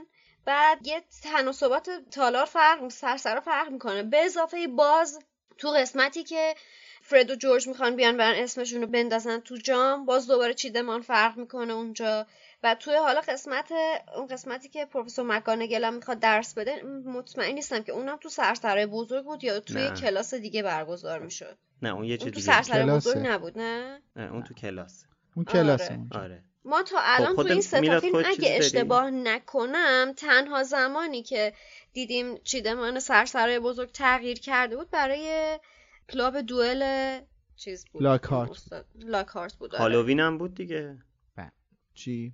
هیچی، گفتم هالووین هم بود. بگو. نه دکوراسیون تزیینالات منظورم نیست کلا. من خودم حالا بیشتر صحنه‌ای که بچه‌ها شریک کردن و منم واقعا دوست دارم، به نظر من قاب‌های قشنگی هستش، ولی دو تا قابه که به نظرم خیلی قاب‌های قشنگی در اومده، فقط صد حیف که متاسفانه هر دو این قاب‌ها خیلی تاریکه، یعنی اگه یه مقدار روشن‌تر بود میتونست خیلی به جذابیتش کمک کنه و بیشترش کنه. یکی صحنه‌ایه که توی قبرستون هری بسته شده به اون مجسمه و ولدمورت، یعنی از بغلا هری این سمت بسته شده به مجسمه قبر توماس ریدل و تام ریدل و مادرش، از این سمت ولدمورت داره حمله ور میشه به سمت هری. اون صحنه خیلی صحنه قشنگیه، قاب قشنگیه، قاب جذابیه، چون به نظرم یک انقلابی رو توی این دشمنی داره به تصویر میکشه، اون انقلابی که دیگه ولدمورت میتونه هری رو لمس کنه. توی اون صحنه میشه اون اتفاق رو دید. یکی اون صحنه است، یکی هم صحنه‌ایه که شب اولیه که مهمون‌ها اومدن به هاگوارتس و از بیرون داره هاگوارتس رو نشون میده، از کنار نوک کشتی دورمسترنگ داره هاگوارتس رو نشون میده، بارون داره میاد، هاگوارتس هست و این کله اژدری جلوی کشتی و از بغلش اینجوری دوربین به آرومی حرکت میکنه، عقب میاد و یک نمای کلی و ما از هاگوارتس میبینیم. من این دوتا صحنه رو خیلی دوست دارم. از این احسن کله اژدها رو میبینیم. من این دوتا قاب رو خیلی دوست دارم، به نظرم قاب‌های پرمفهومی توی این فیلم هستند، یعنی پشت این قاب یک مفهومی وجود داره که نیازی به دیالوگ و فیلمنامه و اینا نیست، یک میزانسنی هستش فقط. اینا خیلی دوست دارم. ولی در ادامه حرفم میخوام اینو بگم که من کلا چون حرف از دکور و اینا شد، من یکم قبلتر گفتم دو سه تا چیز توی این پروژه هست که خیلی دوست دارم. یکیشون جلوه‌ی ویژه است. جلوه‌ی ویژه این فیلمو به نسبت سه تا فیلم قبلی دوست دارم، به نظرم رشد کرده. ولی به نظر من طراحی لباس و طراحی صحنه این فیلم خیلی خوبه، یعنی نقطه قوت این فیلم طراحی لباس و طراحی صحنه‌اش هستش، چه لباس بچهای هاگوارتس، چه لباس بچهای دورمسترنگ و باباتن، چه طراحی لباس‌های شب یولبال. اینا طراحی لباسش خیلی طراحی لباس جالبیه، من واقعا دوست دارم، چون حتی تو بچه های هاگوارتس هم که ببینیم، ما واسه اولین بار توی فیلم ها اینجا اون لباس یونیفورم تو رو میبینیم که یه تلفیق جالبی داره، هم کلاسیکه، هم یونیفورمه، هم جذابه، هم قشنگه. این واسه اولین باره، مثلا تو فیلم 1 و 2 اینجوری نبود. اون ردا خیلی شبیه کتاب بود دیگه، کلاهای نوکتیز و ردایی که تنشون بود همیشه. توی کتاب 3 هم که توی فیلم 3 هم که اینا هیچ وقت اصلا یونیفرم تنشون نیستش، با همون تقریبا لباسای بیرونن همیشه جلوی دوربین. ولی خب این فیلم یه خود متفاوته دیگه، یه خود تغییر لباسش خیلی بازم جذابه. حالا من یه چیزی بگم، ببین در مورد ببخشید در مورد چیزی گفتی که مثلا به فیلم اضافه بشه و برات قشنگ باشه. من یه صحنه است که به یعنی تو کتاب نبوده و فیلم‌ها اضافه شد، نه تو کتاب 4 و خیلی دوستش داشتم. اونم صحنه رقص هری و هرماینی توی یادگاران مرگه که آهنگ نیکیو هم داره پخش میشه و این دوتا واقعا یعنی یه چیزی اضافه میکنه به داستان، یه درک بهتری به تو میده. اصلا قشنگ آهنگ، قشنگ فضاسازی فوق‌العاده است و این اضافه شده به فیلم. یه چیز مثلا اینجوری رو من میتونم بگم که اضافه شده و بیشتر دوستش دارم. چقدر جالب، مثلا اون صحنه رو اصلا دوست ندارم، نمیدونم چرا. وا اصلا بهم یه احساس نمیدونم، حالا راجبش برسیم اگه زنده باشیم، تا اون موقع برسیم صحبت کنیم. اگه احساس بدی بهت میده خب باید این احساسو بده، نمیدونم. خب حالا به در مورد همین فیلم صحبت کنیم، بنز کافی حرف داره.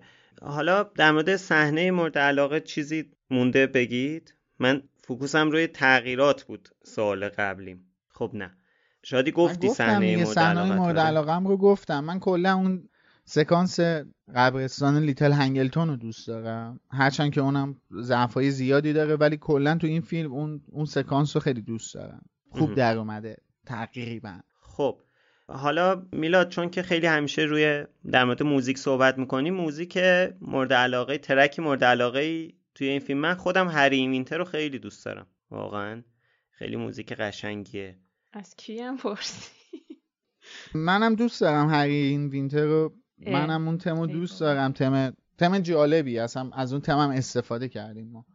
ولی ترک اولم دوست دارم دیگه، The Serious Continue Continues Story، ببخشید اشتباه گفتم. اینم اون ترکم خیلی دوست دارم، هرچند که صحنه‌ای که داره اون موزیک پخش میشه رو دوست ندارم، ولی اون ترک رو دوست دارم. ولی اگه بخوام در مورد موسیقی صحبت کنم، چون یه بنده خدایی یه بار کامنت گذاشته بود، اسمشون هم من یادم نیستش، که خیلی گلایه کرده بودن. آره خیلی گلایه کرده بودن به من که من باسه چی دارم انتقاد میکنم از آقای دویل و خیلی شاهکار موسیقی متن جام آتش و مثلا خیلی خیلی تند و تیز صحبت کرده بودن در مورد انتقادی که من کرده بودم از موسیقی جام آتش. میخوام بگم که اولا که خب من نظر شخصیمو دارم میگم، نظر شخصی منم حاوی توهین به کسی نیستش که، من نظر شخصیمو دارم میگم. یک. دو این که من اون بخشی که تخصصی نظر میدم در مورد یک چیزی، با یک دلیل و استدلالی در برش صحبت میکنم. همینجوری مثلا علابختکی یه چیزی رو پرت نمیکنم، سعی میکنم استدلال بیارم و توضیح بدم در برش. توی این فیلم، یعنی من قبلا گفتم توی اپیزود فیلم تالار اسرار و سنگ جادو خیلی صریح در مورد این موضوع صحبت کردم و توضیح دادم که موسیقی که آهنگساز میسازه مستقیما با کاری که کارگردان انجام داده در ارتباطه. ما موسیقی متن فیلم تالار اسرار سنگ جادو را آقای جان ویلیام ساخته، موسیقی متن زندانی آزکابان هم آقای جان ویلیام ساخته، ولی فضاسازی هر دوی این فیلم ها زمین تا آسمون با همدیگه متفاوته و فرق داره، در صورتی که آهنگساز یه آهنگسازه. فضایی که درست شده، یعنی کریس کولومبوس و آلفونسو درست کردن، کار آهنگساز زمین تا آسمون متفاوت کرده. اینجا هم همینه، آهنگساز چیزی نداره روی تصویر که بخواد ارائه بده. من هیچ وقت نگفتم آقای پاتریک دویل آهنگساز ضعیفیه یا آهنگساز خوبی نیست، ولی اون بنده خدا باید از تصویری که میبینه آهنگ بسازه دیگه. مثلا حتی فضا که نمیتونه بیاره ملودیو بندازه روی تصویر، اون تصویری که باید ملودی و آهنگی که ساخته شده با هم همخونی و همگون بشن با هم دیگه، یه همخونی داشته باشن. من اتفاقا چند وقت پیش داشتم فیلم قتل بر روی رودخانه نیل کنت برانا رو نگاه می‌کردم. خیلی فیلم فوق‌العاده و جذابی هستش، خیلی فیلم قشنگیه، موسیقی فوق‌العاده‌ای داره، یعنی موسیقی سینمایی تلفیق شده با موسیقی خاورمیانه، مخصوصا مصر باستان. و حدس بزنی آهنگسازش کیه؟ آقای پاتریک دویل. شما هضم می‌کنی آهنگ اون فیلمو گوش می‌کنی، آهنگساز همون آهنگسازه، ولی خب کارگردان کنت براناه. خیلی فرق می‌کنه اینا با هم دیگه. حالا اون بحث موسیقی متن باز بین ما طرفدارا مثل خود این قضیه فیلمه دیگه، شاید اون گذشتهشون اینقدر علاقه شدیدتر بوده. من همچنان مثلا بگم همش رو دوست دارم، ولی خب قطعا کیفیتاشون با هم دیگه فرق داره دیگه و الزاما لازم نیست اصلا همش خوب باشن. الان بین بله. فیلم ها میگی، بین 8 فیلم، یعنی بین فیلم ها. بله.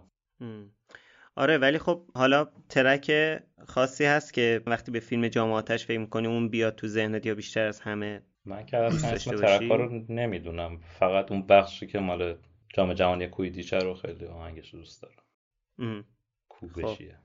ببخشید من یه چیزی بگم، میدونم خیلی صحبت کردم. من اون صحنه دارم میرم توی استادیوم جام جهانی، دوربین میاد بالا، یه حالت هلی شات پیدا میکنه. اون طراحی اون صحنه رو به شکل وحشتناکی دوست دارم، اینکه استادیوم به شکل یک مغاره بیضی شکلی لای کوه، لای تپه چمنزار حفر شده و رفته پایین و از زیر اون تپه هم تونل زدن و استادیوم. اون صحنه هم خیلی دوست دارم واقعا، یه جوری باز هم جذابه اون صحنه.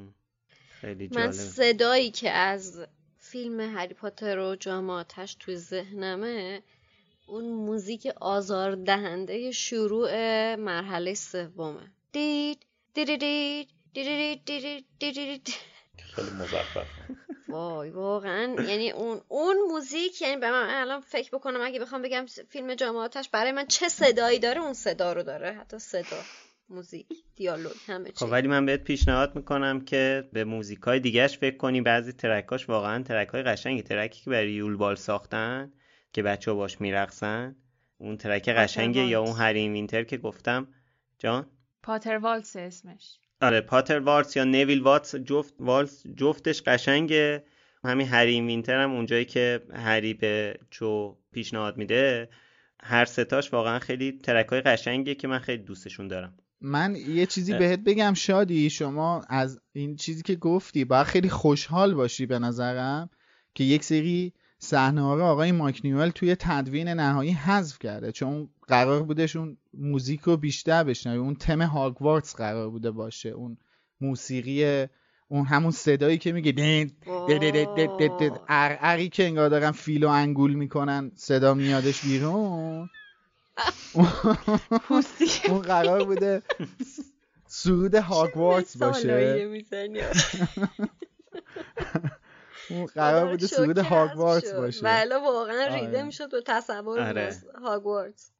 واقعا خواستم این نوید رو بهت بدم که آقای مایک نیول یه قدم مهم و قشنگم برداشته. ببین نگاه کن، سر بگو الان. ببین اولا که من کلا آهنگ که گوش میدم، یعنی آلبومای موسیقی متن فیلم‌ها رو میذارم از اول تا آخر پلیشه. بعد اینجوریه که در صورتی اسم قطعه رو میدونم که یهو نظرمو جلب کنه، و این توی آلبوم فیلم 4 اتفاق نیفتاد حقیقتا، که مثلا یه چیزی نظرمو جلب کنه برم اسمشو ببینم چیه که مثلا لایکش کنم بعدن حتما اینو گوش کنم. این اتفاق توی آلبوم موسیقی متن کتاب 4 نیفتاد.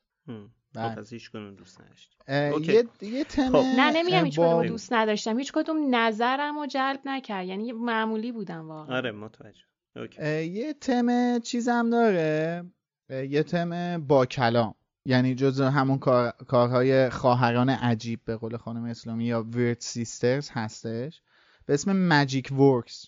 من اون تمو خیلی دوست دارم، هم شعرشو هم ملودیشو، چون دیگه اونو خیلی دوست دارم. و دارم همون آخر دارن میرقصن. آره. نویل داره با جینی میرقصن. نه آرومه داره. یا تنده؟ نه آرومه. نه آرومه دیگه. اون تنده اسمش هیپوگریف، نمیدونم چیه. آره فلان. آره. هیپوگریفه. Can you dance like فلان هیپوگریف اسمش دوده هیپوگریفه. آره دیگه. آره دیدی میگم یه چی فلان هیپوگریفه. ولی این ماجیک ورکس رو دوست دارم، هم شعرش قشنگه هم فضایی که داره قشنگه. آره حالا فقط نمیدونم چرا اون وسط این پروفسور فیلیتوی که بنده خدا رو اصلا چیکارم بیچاره داشتین گرفتن، اصلا اون رو همدم میبرن بالا. حالا من یه سوال دیگه هم میپرسم، بعد یه سری نکته های یه چند تا نکته دارم و دیگه تموم میشه. چی میگی؟ سعی گفت دیگه، تو نگفتی. خب من میخواستم سوالی که بپرسم اینه که جمله مورد علاقه‌ای دارید توی فیلم، نقل قول مورد علاقه از فیلم، جمله‌ای هست این خود من توی اون اپیزودش اشاره کردم که اینو توی فیلم اضافه کردن، توی کتاب نبود. همون جمله‌ای است که هرمیونی به رون میگه که میگه what got your wand in a knot. خیلی جالبه، خیلی جمله قشنگیه که حالا اضافه کردن دیگه. این خلاقیت آقای استیو کلاوز بوده. راستش من الان حضور ذهن ندارم دقیقاً بگم چه جمله‌ای. کاش این سوالا رو با هم قبل ضبط هماهنگ می‌کردیم که جواباشو آماده می‌کردیم. چرا من دو تا تو ذهنم هستش، ولی یکیش بیشتر از یک جمله است. اولیش اون دیالوگ پروفسور مک‌گوناگله که میگه دوست ندارم این میمونا، یه مش میمون بپریم وسط برقصیم که فرد و جورج میگن نمیتونستی 5 روز سرم. آره یعنی بابون نپریم وسط خودتون رو تکون بدین. اونو دوست دارم، باحال دوستش دارم. به شما هم ربطی نداره مگه اسمیت و پروفسور مک‌گوناگل. یکی اینه، یکی هم سخنرانی پایان سال دامبلدور، اونم خیلی دوست دارم دیگه، چون به هر حال توی حرفایی که داره میزنه چیزایی میگه که ما تو امروزمون میتونیم بیشتر بهش فکر کنیم و از اون نقل قول زیاد استفاده کنیم تو زندگی که این روزا داریم، از جمله‌هایی که دامبلدور داره اونجا میگه. خب شادی که یادش نمیاد، امید و سحر چیزی یادتون میاد که شما بگید؟ من یادم میاد ولی نظری ندارم بدم. منم خیلی ممنون. ببین نگاه کن، حضور ذهن ندارم ولی میدونم بعد از اونجایی که دامبلدور رو هریدن پنسیو وایستادن و بعد از خاطره برمیگردن، اونجا دامبلدور یه چیزی به هری میگه، اونجا بود که نظر منو جلب کرد. گفتم این چه چیز جالبی گفت، ولی الان یادم نیست دقیقاً چه چیزی گفت. خب همین دیگه هم کافیه دیگه، همین تاثیرگذار. خوبه. یادم به قول 2 ساعت و 37 دقیقه فیلمه، واقعاً آدم سخته بخواد تو ذهنش نگه داره بعضی چیزا رو. آره من انقدر دیدم که همه حفظم. من می‌خواستم اینو بگم که ببین، یعنی خب آدم میاد فیلمو میبینه که خاطره چیزی که خونده تو ذهنش موندگار میشه و حقیقتاً هیچ چیزی نبود که اضافه کنه بر کتاب به من و دیالوگی که تو ذهنم بشه، مثلا وای مثلا عجب چیزی. یعنی حتی اون چیزی که دامبلدورم گفت چیزی بود که تو کتاب بود و خب نمیدونم، شاید وقتی خودم چون کاراکتر دامبلدور رو میدونستم چه بازیگریه و شاید چون تو ذهنم مجسم کرده بودم که همچین چیزی رو میگه، برای همین اونقدر تحت تاثیر قرار نگرفتم. حله. حالا تقریبا در مورد همه چی صحبت کردیم. من خیلی خلاصه یه تایملاین چیزو اشاره میکنم، اگه چیزی یه وقتی توی ذهنتون هست بگید، منم چند تا نکته کوچیک دارم بعد دیگه میبندیم اپیزودو. من فیلمو به 8 قسمت تقسیم کردم، تایملاین فیلمو، که اولیش جام جهانیه که به نظر من مثلا این که خود کویدیچ، حالا علیرغم این که بچه‌ها گفتن کویدیچو نایدن و دوست داشتن مثلا بعضیا ببینن، من خود کویدیچه رو حذف کردن فکر می‌کنم چیز مثبتی بود، یعنی چیز اضافه نمی‌کرد به فیلم، فقط فیلم طولانی‌تر می‌شد و حال شخصی اصلا چیزی مهم نبود اونجا، فقط ویکتور کرام بود که مهم بود دیگه. بخش بعدی مسابقه 3 جادوگر و همون انتخاب هریه که این مدرسه‌های تک جنسیتی رو من اصلا دوست نداشتم، واقعا نمی‌فهمم برای چی تک جنسیتیش کردن توی فیلم. و یه قسمت دیگه هم اون ورود کارکاروف به سرسرا بود که اصلا به نظرم اضافی بود، نمیدونم برای چی اضافه کردن به فیلم که خودش تنهایی میره سرسرا درو میبنده. مرحله بعدی مرحله اژدهاست که حالا خیلی صحبتی در موردش ندارم، صحبت کردیم، نمای هاگوارتس رو فقط میبینیم که جذاب بود. بخش بعدی حالا در مورد یولباله که یکی از چیزایی که اضافه کردن این توی کتاب نبود، رقص هری و میگم هری، رقص رون و مگوناگل بود که بخش جذابی از فیلم بود. نمیدونم حالا موافق نیستی؟ یعنی جالب نبود اون صحنه؟ من کاری با جالبیش ندارم ولی کاش بتونم من این شیشه نوشابه رو، اونی که اینو دستم داد، بکنم توی آقای ویزلی. On my waist ویزلی. من ویزلی هم پشماش ریخت. چی؟ کجا؟ خوش به حالت که به آرزوم رسیدی. حالا یکی از چیزایی که من می‌خواستم حتما بهش اشاره کنم، صحنه بعدش دامبلدور با مگوناگل میرقصه، اون موردی نداره چون به هر حال دامبلدور حق آب و گل داره، ارج و قرب داره، به هر حال زحمت‌های زیادی کشیده، موردی نداره. آره بعدم خب به هر حال یه چیزی که می‌خواستم حتما بهش اشاره کنم، دامبلدور خیالش راحته که واقعاً گند زدن با این وضعیتی که توی فیلم به وجود آوردن. رابطه هاگرید و مادام مکسیمه، 2 تا صحنه داره که من اصلا دوست ندارم. یه صحنه اینا دارن 2 تایی با هم صحبت میکنن بیرون چیز، حالا اون یه جای دیگه است توی یولبال نیست. بعد یه صحنه مادام مکسیم هم داره یه چیزی از تو ریش هاگرید هم داره میکنه تو دهنش، دقیقاً. بعد میاد نزدیکش بشه که ببوستش، هاگرید میره رد میشه. What the fuck، این چی اصلا اضافه کردید؟ مثلا اون شیمی بینشون رو یه ذره نشون بده. بابا این چه شیمیه؟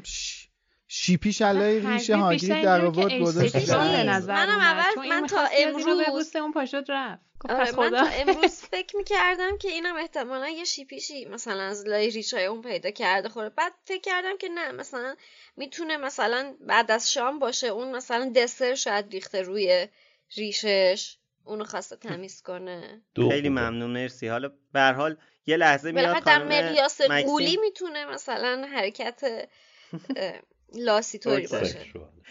یه لحظه میاد که ببوستش که هاگرید میره. و مسخره ترین صحنه که اضافه کردن اون صحنه که ندن با هم میرقصن، هاگرید میاد دست بذاره رو کونه خانم ماکسیم. اصلا این چه وضعیت مسخره ای، این چی اصلا اضافه کردید؟ اصلا نمیفهمم اینو. ببین یه چیز دیگه هم اونجا که بوباتون میخواست بیاد وارد سرسرشون، رقص اولشون زوم میکنه دوبین رو باستن یکیشون، تو اصلا کل وای وای وای دیگه رونم اشاره میکنه دیگه.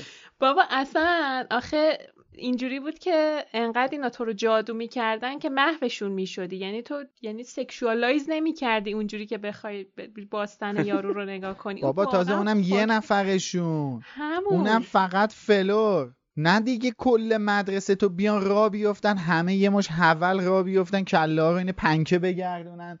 بابا کل مدرسه راست بودن. آره دیگه. رون هم که اونجا اون تیکه‌ای که رون به فلور پیشنهاد داده اومده و داره به هری توضیح میده، میگه وقتی برمیگردن من پشتشون رو نگاه میکنم خوشم میاد. حالا اینجا رون... یه چیزی هم می‌خواستم بگم خیلی چالش توی شناسنامه فامیلیش پشت دوسته. لانگ باتمه. آره. حالا یه چیزی که می‌خواستم اشاره کنم اینه که به سر این قضیه یولبال خیلی براشون چالش بوده یاد دادن رقص به بچه‌ها، به خاطر این خب این صحنه به خاطر چیزی که داره و ساعت‌ها داشتن کاریوگرافر رو آوردن تا به بچه‌ها آموزش بدن. یه چیز خیلی معروف جالبی داره توی کاریوگرافر پشت صحنه‌ها که دنیل داره میگه که من نگاه نکنید من دارم بد میرقصم، من خودم رقص بلدم، چون هری رقص بلد نیست من بد میرقصم. اینو آقای دنیل رادکلیف میگن که اینجوریه. البته خب دنیل توی اون تئاتر چی بود اسمش چی بود تو اون ثابت کرد که واقعا رقص بلده. اپوس بود چی بود اون تئاتر، من یادم تئاتر موزیکال بود. نه اکوس نبود، یه دونه دیگه بعدش بود، حالا اپوس بود پوسی بود من نمیدونم. یه دفعه اومد توی اسکار رقصید، اونم خیلی خوب رقصید اتفاقا، تو اسکار رقصید یاته. آره. حالا بخش بعدی محله دومه که دریاچه است، ولی قبلش میخوام به یه صحنه اشاره کنم. که هری و هرماینی توی روی پل وایسادن دارن با هم دیگه صحبت میکنن. بعد هری میگه که حتما این معمای مرحله دومو ویکتور حل کرده. هرماینی میگه نه خیلی با هم صحبت نمیکنیم، ویکتور بیشتر فیزیکاله. آره. What the fuck یعنی چی فیزیکاله؟ الان رفتم سکند بیس بعد میگه فیزیکال چی؟ دست خورده و نگاه میکنه. آره خود هری یه لحظه هری خودش خندهش میگیره، نمیدونم دنیل خندهش میگیره، اون لحظه خوشو جمع میکنه. میگه رابطه‌مون میشه فیزیکاله واقعا. نه خود هرماینی هم میخنده توی اون صحنه. آره خندهشون میگیره جفتشون به این دیالوگ چرت. حالا در مورد محله دومم که میدونیم خیلی کار سختی داشتن، یه استخر خیلی بزرگ درست کردن که خیلی اصلا چالش بزرگی بوده برای فیلم برداریشون. دنیل 6 ماه تمرین کرده برای اینکه بتونه این صحنه رو بازی کنه و 40 ساعت زیر آب فیلم برداری کرده تا این صحنه رو بتونن بسازن.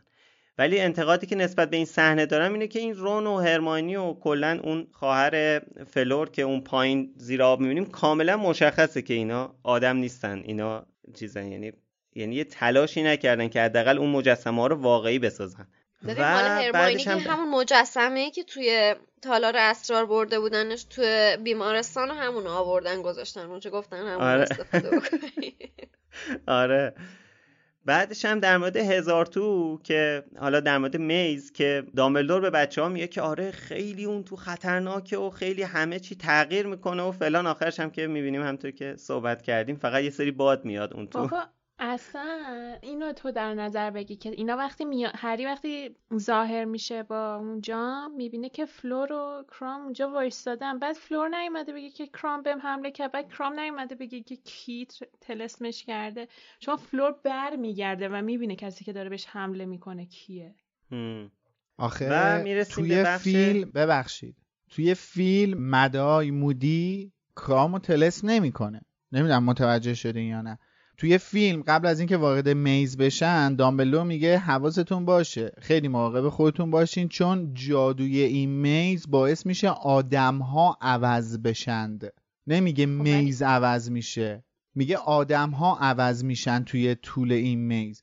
و اون اتفاقی که واسه کرام میفته در واقع تحت تاثیر جادوییه که میز روی کرام گذاشته و داره اون کارا رو انجام میده. چون اصلا اشاره‌ای به این مورد درسته که ما حالا تو کتاب، تو منطق کتاب مدای مودی این کارو کرده، ولی خب تیم فیلم تصمیم گرفتن که اینجوری نباشه. یعنی با این منطق تو میبینی، چون جایی که اشاره نمیشه که این تحت تاثیر طلسم فرمان بوده که قبل از اینکه برن تو میز دامبلدور این جمله رو میگه، بعد ما میبینیم که کرام داره به فلور حمله میکنه، میخواد به سدریک هم حمله. آره این از همون چیزاست که اول حرفم گفتم توی اپیزود که این فیلمو مثلا میخواستن فضای غیر کودکانه داشته باشه، ولی منطقایی که به کار بردن کاملا کودکانه و یه سفره‌ای که خیلی مشخص و مسخره.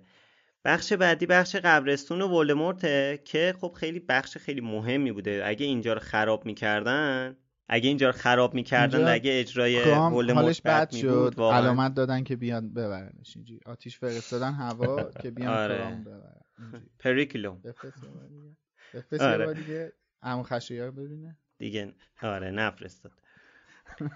و حالا یه چالش اصلی که تو این بخش داشتن بحث حذف دماغ چی بوده که حتی گریم امتحان کردن که با گریم بتونن حذف کنن و بعدش بالاخره با یه سری نقطه آبی و سبز موفق شدن به صورت کامپیوتری حذف کنن. و چشمای غیر قرمز ولدمورت رو میبینیم که قرمز نیست، اینم به درخواست خود آیه ری فینس بوده. چرا دلیلشو نگفته؟ گفته من خودم چشمامو یه جوری میکنم، یه جوری بازی میکنم که خودش ترسناک باشه، نمیخواد چشمای من قرمز کنید. به درخواست خودم عوضش... یکی از مسابقه عوضش چشمای خانم نوریسو قرمز کردن. آره بله. چرا قرمز بود؟ حالا یه چیز دیگه که هست، یه تغییری که دادن که به نظر اینم تغییر یعنی چیز مهمیه، آسیب زده به خود داستان. وقتی که هری میره پشت چیز قایم میشه، در واقع وسط دوئل هری میره قایم میشه، بعد ولدمورت میگه که بیا میخوام بکشمت به چشمات نگاه کنم. من شک داشتم، دوباره رفتم کتابو خوندم، دیدم اصلا همچین دیالوگی وجود نداره. میگه وقتی که میخوام بکشمت میخوام به چشمات نگاه کنم، اون برقی که تو چشمات میندازه رو ببینم. و یه مسئله دیگه ای که هست اینه که توی کتاب ببینید ولدمورت وای نمیسته که مثلا هری بیاد یا یه نفر که میخواد بکشتش بیاد جلوش بهش انتخاب بده یا فلان بده. در واقع هری توی کتاب چوب دستشو میگیره، دستش از اون پشت میاد بیرون، بلافاصله اکسپلیارموس میزنه، سریع ولدمورت جواب میده. ولی توی فیلم هری میاد بیرون میگه که مثلا به روش خودت انجام بده. این خیلی تغییر مسخره‌ای بود که انجام دادن به نظر من. و بخش بعدی هم که هست، همین بخشی که مربوط به پایان بندی فیلمه. اول که کلا داستان بارتی کراوچو که حذف کردن، در واقع استدلال کودکانه و مسخرهشون اینه که فقط چون انگار اول فیلم، ما واقعا خیلی تشکر میکنم، اول فیلم پیش ولدمورت آیه بارتی کراوچو میبینیم و چون اول فیلم دیدیم، حالا مثلا وقتی که مودی تبدیل میشه به بارتی کراوچ، چون اول فیلم اونو با ولدمورت دیدیم پس این آدم بد است دیگه. همین، یعنی استدلالی که به کار میبرن از این که بفهمیم چه اتفاقی اینجا افتاده همینه. و یه چیز دیگه این که اصلا کلا پایان بندی اون سکانس آخر فیلمو من واقعا ازش متنفرم، واجعه است. یعنی هیچکی به هیچ جاش نبود، الان بچه مرد، همه خوشحال و خندون، واید الان زندگیمون تغییر میکنه، پیش به سوی درهای جدید. What the fuck. 2 دقیقه قبلش داشتین عزا میگرفتین همه چی قراره تغییر کنه، بعد همه چی قراره تغییر کنن مثلا با ترس نمیگه، با خیلی هیجان و شادی میگه همه چی قراره تغییر کنه مگه نه. و هری هم یاد میگیرتش میگه یس بله بله. خب واقعا تو روحت با این مدل تغییر مرده، هم کلاس هم مدرسه ایتون مرده، اوضاع خرابه، توی کتاب همه چی ریخته به هم. اینا آخر فیلم خیلی خوشخوشان و خیلی قشنگ. واقعا خیلی تشکر میکنم دیگه، تا میشد انتقاد کردیم به این فیلم اینطوری. من در پایان 2 تا فکت هست که چون کسی بهشون اشاره نکرد دوست دارم بهشون اشاره کنم. فکت اولش عموده آقای مایک نیوئل هستش. ایشون انقدر حواسش به بازیگرها و گروه بازیگری بوده که تا آخرای فیلم نمیدونسته که الان ریکمن فقید لنز میذاره توی چشمش که چشماشون رنگیه و مشکیه. و یه روز سر صحنه داشته از چشمای الان ریکمن تعریف میکرده که چه چشای سیاه قشنگی داری، ماشاءالله ماشاءالله. بعد الان ریکمن دولا میشه لنزو در میاره میگه کسخولک و اکابریان، این لنز من چشام رنگی نیستش. یکی اینه، این فکت هستش. فکت دومم اینه که خب صحنه‌ای که زیر آب برای مرحله دوم ساختن، حالا نمیدونم اشاره کردم بچه‌ها یا نه، کلا توی تانک بزرگ بوده. توی تانکر بزرگ بوده که دو تا دورش رو پرده آبی زده بودن که از جلوه‌های بصری استفاده کنن و یه تیم غواصی حرفه‌ای زیر آب بودن که بازیگرا زیر آب بهشون تنفس داده میشد که مجبور نباشن هی به سطح آب برگردن و اون اکتایی که انجام میدادن و زیر آب واقعا انجام دادن. کلی کلاس شنا و غواصی و غیره رفتن، زیر آب بوده. حدود 40 ساعت و 41 ساعت و 38 دقیقه زیر آب بوده و اینا بهشون یه سری جستجار یاد داده بودن، یه سری با انگشتاشون با حرکات دستاشون علامت بدن به تیم. دنیل هم از اونجایی که خب کلا میدونیم دنیل یه مقدار پشت صحنه سر به هوا و شیطون هستش، یه بار اشتباهی سیگنال غرق شدن و خفه شدن میده به تیم پشتیبانی غواصی، اینا اصلا پشمای کل ملت میریزه که ما الان نقش اولمون به اف رفتش دیگه، دنیل کشته شد. آره دقیقاً. بعد یهو این خودش میگه که یهو دیدم یه تیمی حمله کردن بهم، دارن منو به زور میبرن رو سطح آب. بعد که اومدم بالا فهمیدم که علامت غرق شدن داده بودم، به جای اینکه علامت تنفس می‌خواسته بوده علامت غرق شدن داده بوده. آخه میدونی این چیزه، نمیدونم غواصی رفتین کدوماتون یا نه، ولی تو غواصی مثلا اگه قبلش بهت یاد ندن مثلا بهت اینجوری کنه، مثلا فکر میکنی که اوکی علامت تاییده، در صورتی که علامت تایید اینه، علامت این در حقیقت بریم بالا علامت سطح آبه. آره بریم بالا برگردیم، یعنی دیگه نمیتونم تحمل کنم. اینم داستانشونه. آره من خودم چون این سوتیو دادم هی پشت دوربین طرف بهم میگفتش که اینجوری، بعد من میگفتم آلی هی بعد دیدم میاد سمتم، بعد آخر فهمیدم دارم سیگنال اشتباه میدم. و حالا نکته آخری هم که میخواستم بگم، ببین خود ساخت فیلم واقعا چیز نداره، یعنی من نمیدونم این اشکال از کجاست، ولی اینو باید خود مثلا من اینو واقعا مقصرشو کارگردان میدونم. ببینید دو تا چیز تو خود فیلم هست که دو تا منطقه که اصلا با هم جور در نمیاد، یعنی خیلی چیز ساده. یا ببین اول فیلم وقتی که همه میخوان برن جام جهانی، دستشون رو که میگیرن به این لنگ کفش عمل نمیکنه، یعنی انگار یه سری تایم مشخصی میخواد عمل کنه، یادمم چه جوری که مثلا هری دستشو نزده، آیه ویزلی صداش میزنه میگه هری، اون دستشو میگیره و اینا پرواز میکنن. در صورتی که وقتی که میرسیم به یه پورتکی دیگه توی خود فیلم که اون کاپ باشه، به محض اینکه هری و سدریک دستشون میزنن یا به محض اینکه هری میگه اکی و جام میاد میخوره به دستش، این جام عمل میکنه. آخر آقا جان دوستان شما رو ارجاع میدم به نه، این ایراد این ربطی به تیم کارگردانی نداره، شما رو ارجاع میدم به اپیزود افسانه‌های بیدل پورتکی، برو اوشونو گوش کن متوجه میشی. خب این به خاطر شلوغ بودن این چند وقتم فرصت نکردم گوش کنم، برید گوش کنید. ولی من حتی می‌خواستم اینو بگم، حالا پخش نشده که بخوای گوش بدی، البته الان که داری حرف میزنی، الان که داریم صحبت میکنیم پخش نشده، هفته آینده پخش میشه. ببین من این سوال یه بار پرسیده بودم، این چکمه برای این بوده که خب یک جسم بی اهمیتی رو تو ناخودآگاه باید میذاشتن که هیچ ماگلی نره به این دست بزنه و برای همین روی ساعت خاصی عمل میکرده، ولی خب اون پورتکی هم که توی میز بوده اینجوری بوده که یک طرفه بوده و اولین نفری که دست میزده عمل میکرده و دیگه عمل نمیکرده. حالا اونی که برگشته باز یه جور دیگه، یعنی تو تنظیمات یه جور تنظیم کارخونه میدی بهش که این چه جوری میخواد عمل کنه و بر اساس اون حالا میاد کارکردش رو انجام میده. من ما چون زیاد صحبت کردیم در مورد این کانسپت ترجیح میدیم که صحبت نکنیم، شما مجبور شین برین بیدل رو ببینید. بله برید گوش کنید، ولی برید ببینید، گوش هم نکنید، برید ببینید. آره چیزش هم اینجا میاد. من توجهم به اون توی کتاب محفل ققنوس، اونجایی که دامبلدور میخواد بچه‌ها رو بفرسته بعد از حمله‌ای که به آقای ویزلی میشه، بچه‌ها میگه این قوریه رو بگیرید 1 2 3 بعد عمل میکنه. و میخواستم گفتم دوتا مثال، یکی پورتکی بود، دومی نحوه اجرای طلسمه. مثلا نگاه میکنیم که مودی وقتی میخواد کروسیو رو اجرا کنه روی عنکبوته، یه بار میگه کروسیو و اجرا میشه، بعد این چوب دستیشو که از اونجا برمیداره، یعنی نشونه گرفته برمیداره، تلس قطع میشه. ولی ولدمورت وقتی که میخواد کروسیو رو هری اجرا کنه میگه کروسیو، بعد که میخواد قطع کنه دوباره میگه کروسیو، یعنی با کروسیو دوم تلسم کنسل میشه. واقعا تشکر میکنم از این درکی که از داستان دارن سازندگان فیلم جام آتش. خب مرسی که بالغ بر 2 ساعت انتقادات ما رو نسبت به فیلم جام آتش، اغلب انتقادات 90% انتقاداتمون رو گوش کردید و دیدید.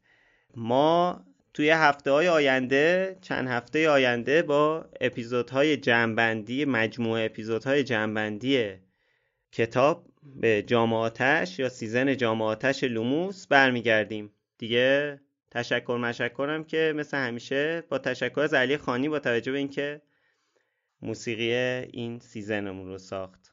خسته نباشید بچه‌ها. خسته نباشید. تا بعد. مرسی همگی. ما رو جای مختلف میتونید با اکانت ویزاردینگ سنتر دنبال کنید. اگه خارج از ایران زندگی میکنید و دوست داشتید به ما کمک مالی کنید، میتونید از دکمه سوپر تانکسی که توی یوتیوب قرار داده شده استفاده کنید. و اگر داخل ایران زندگی میکنید، این پایین، یعنی بخواید به صورت ریالی بهمون کمک کنید، این پایین لینکی هستش که میتونید از اون استفاده کنید و بهمون کمک کنید. خیلی لطف میکنید و بزرگترین کمکی که مثل همیشه میتونید بهمون کنید اینه که ما رو به بقیه و اطرافیان و آشنایان پاترهدتون معرفی کنید. دمتون گرم، ممنون که با همون بودین. اپیزود بعدیمون اپیزود جمع‌بندیه، منتظرمون باشین. قراره حرفای مفصلی بزنیم. خداحافظ.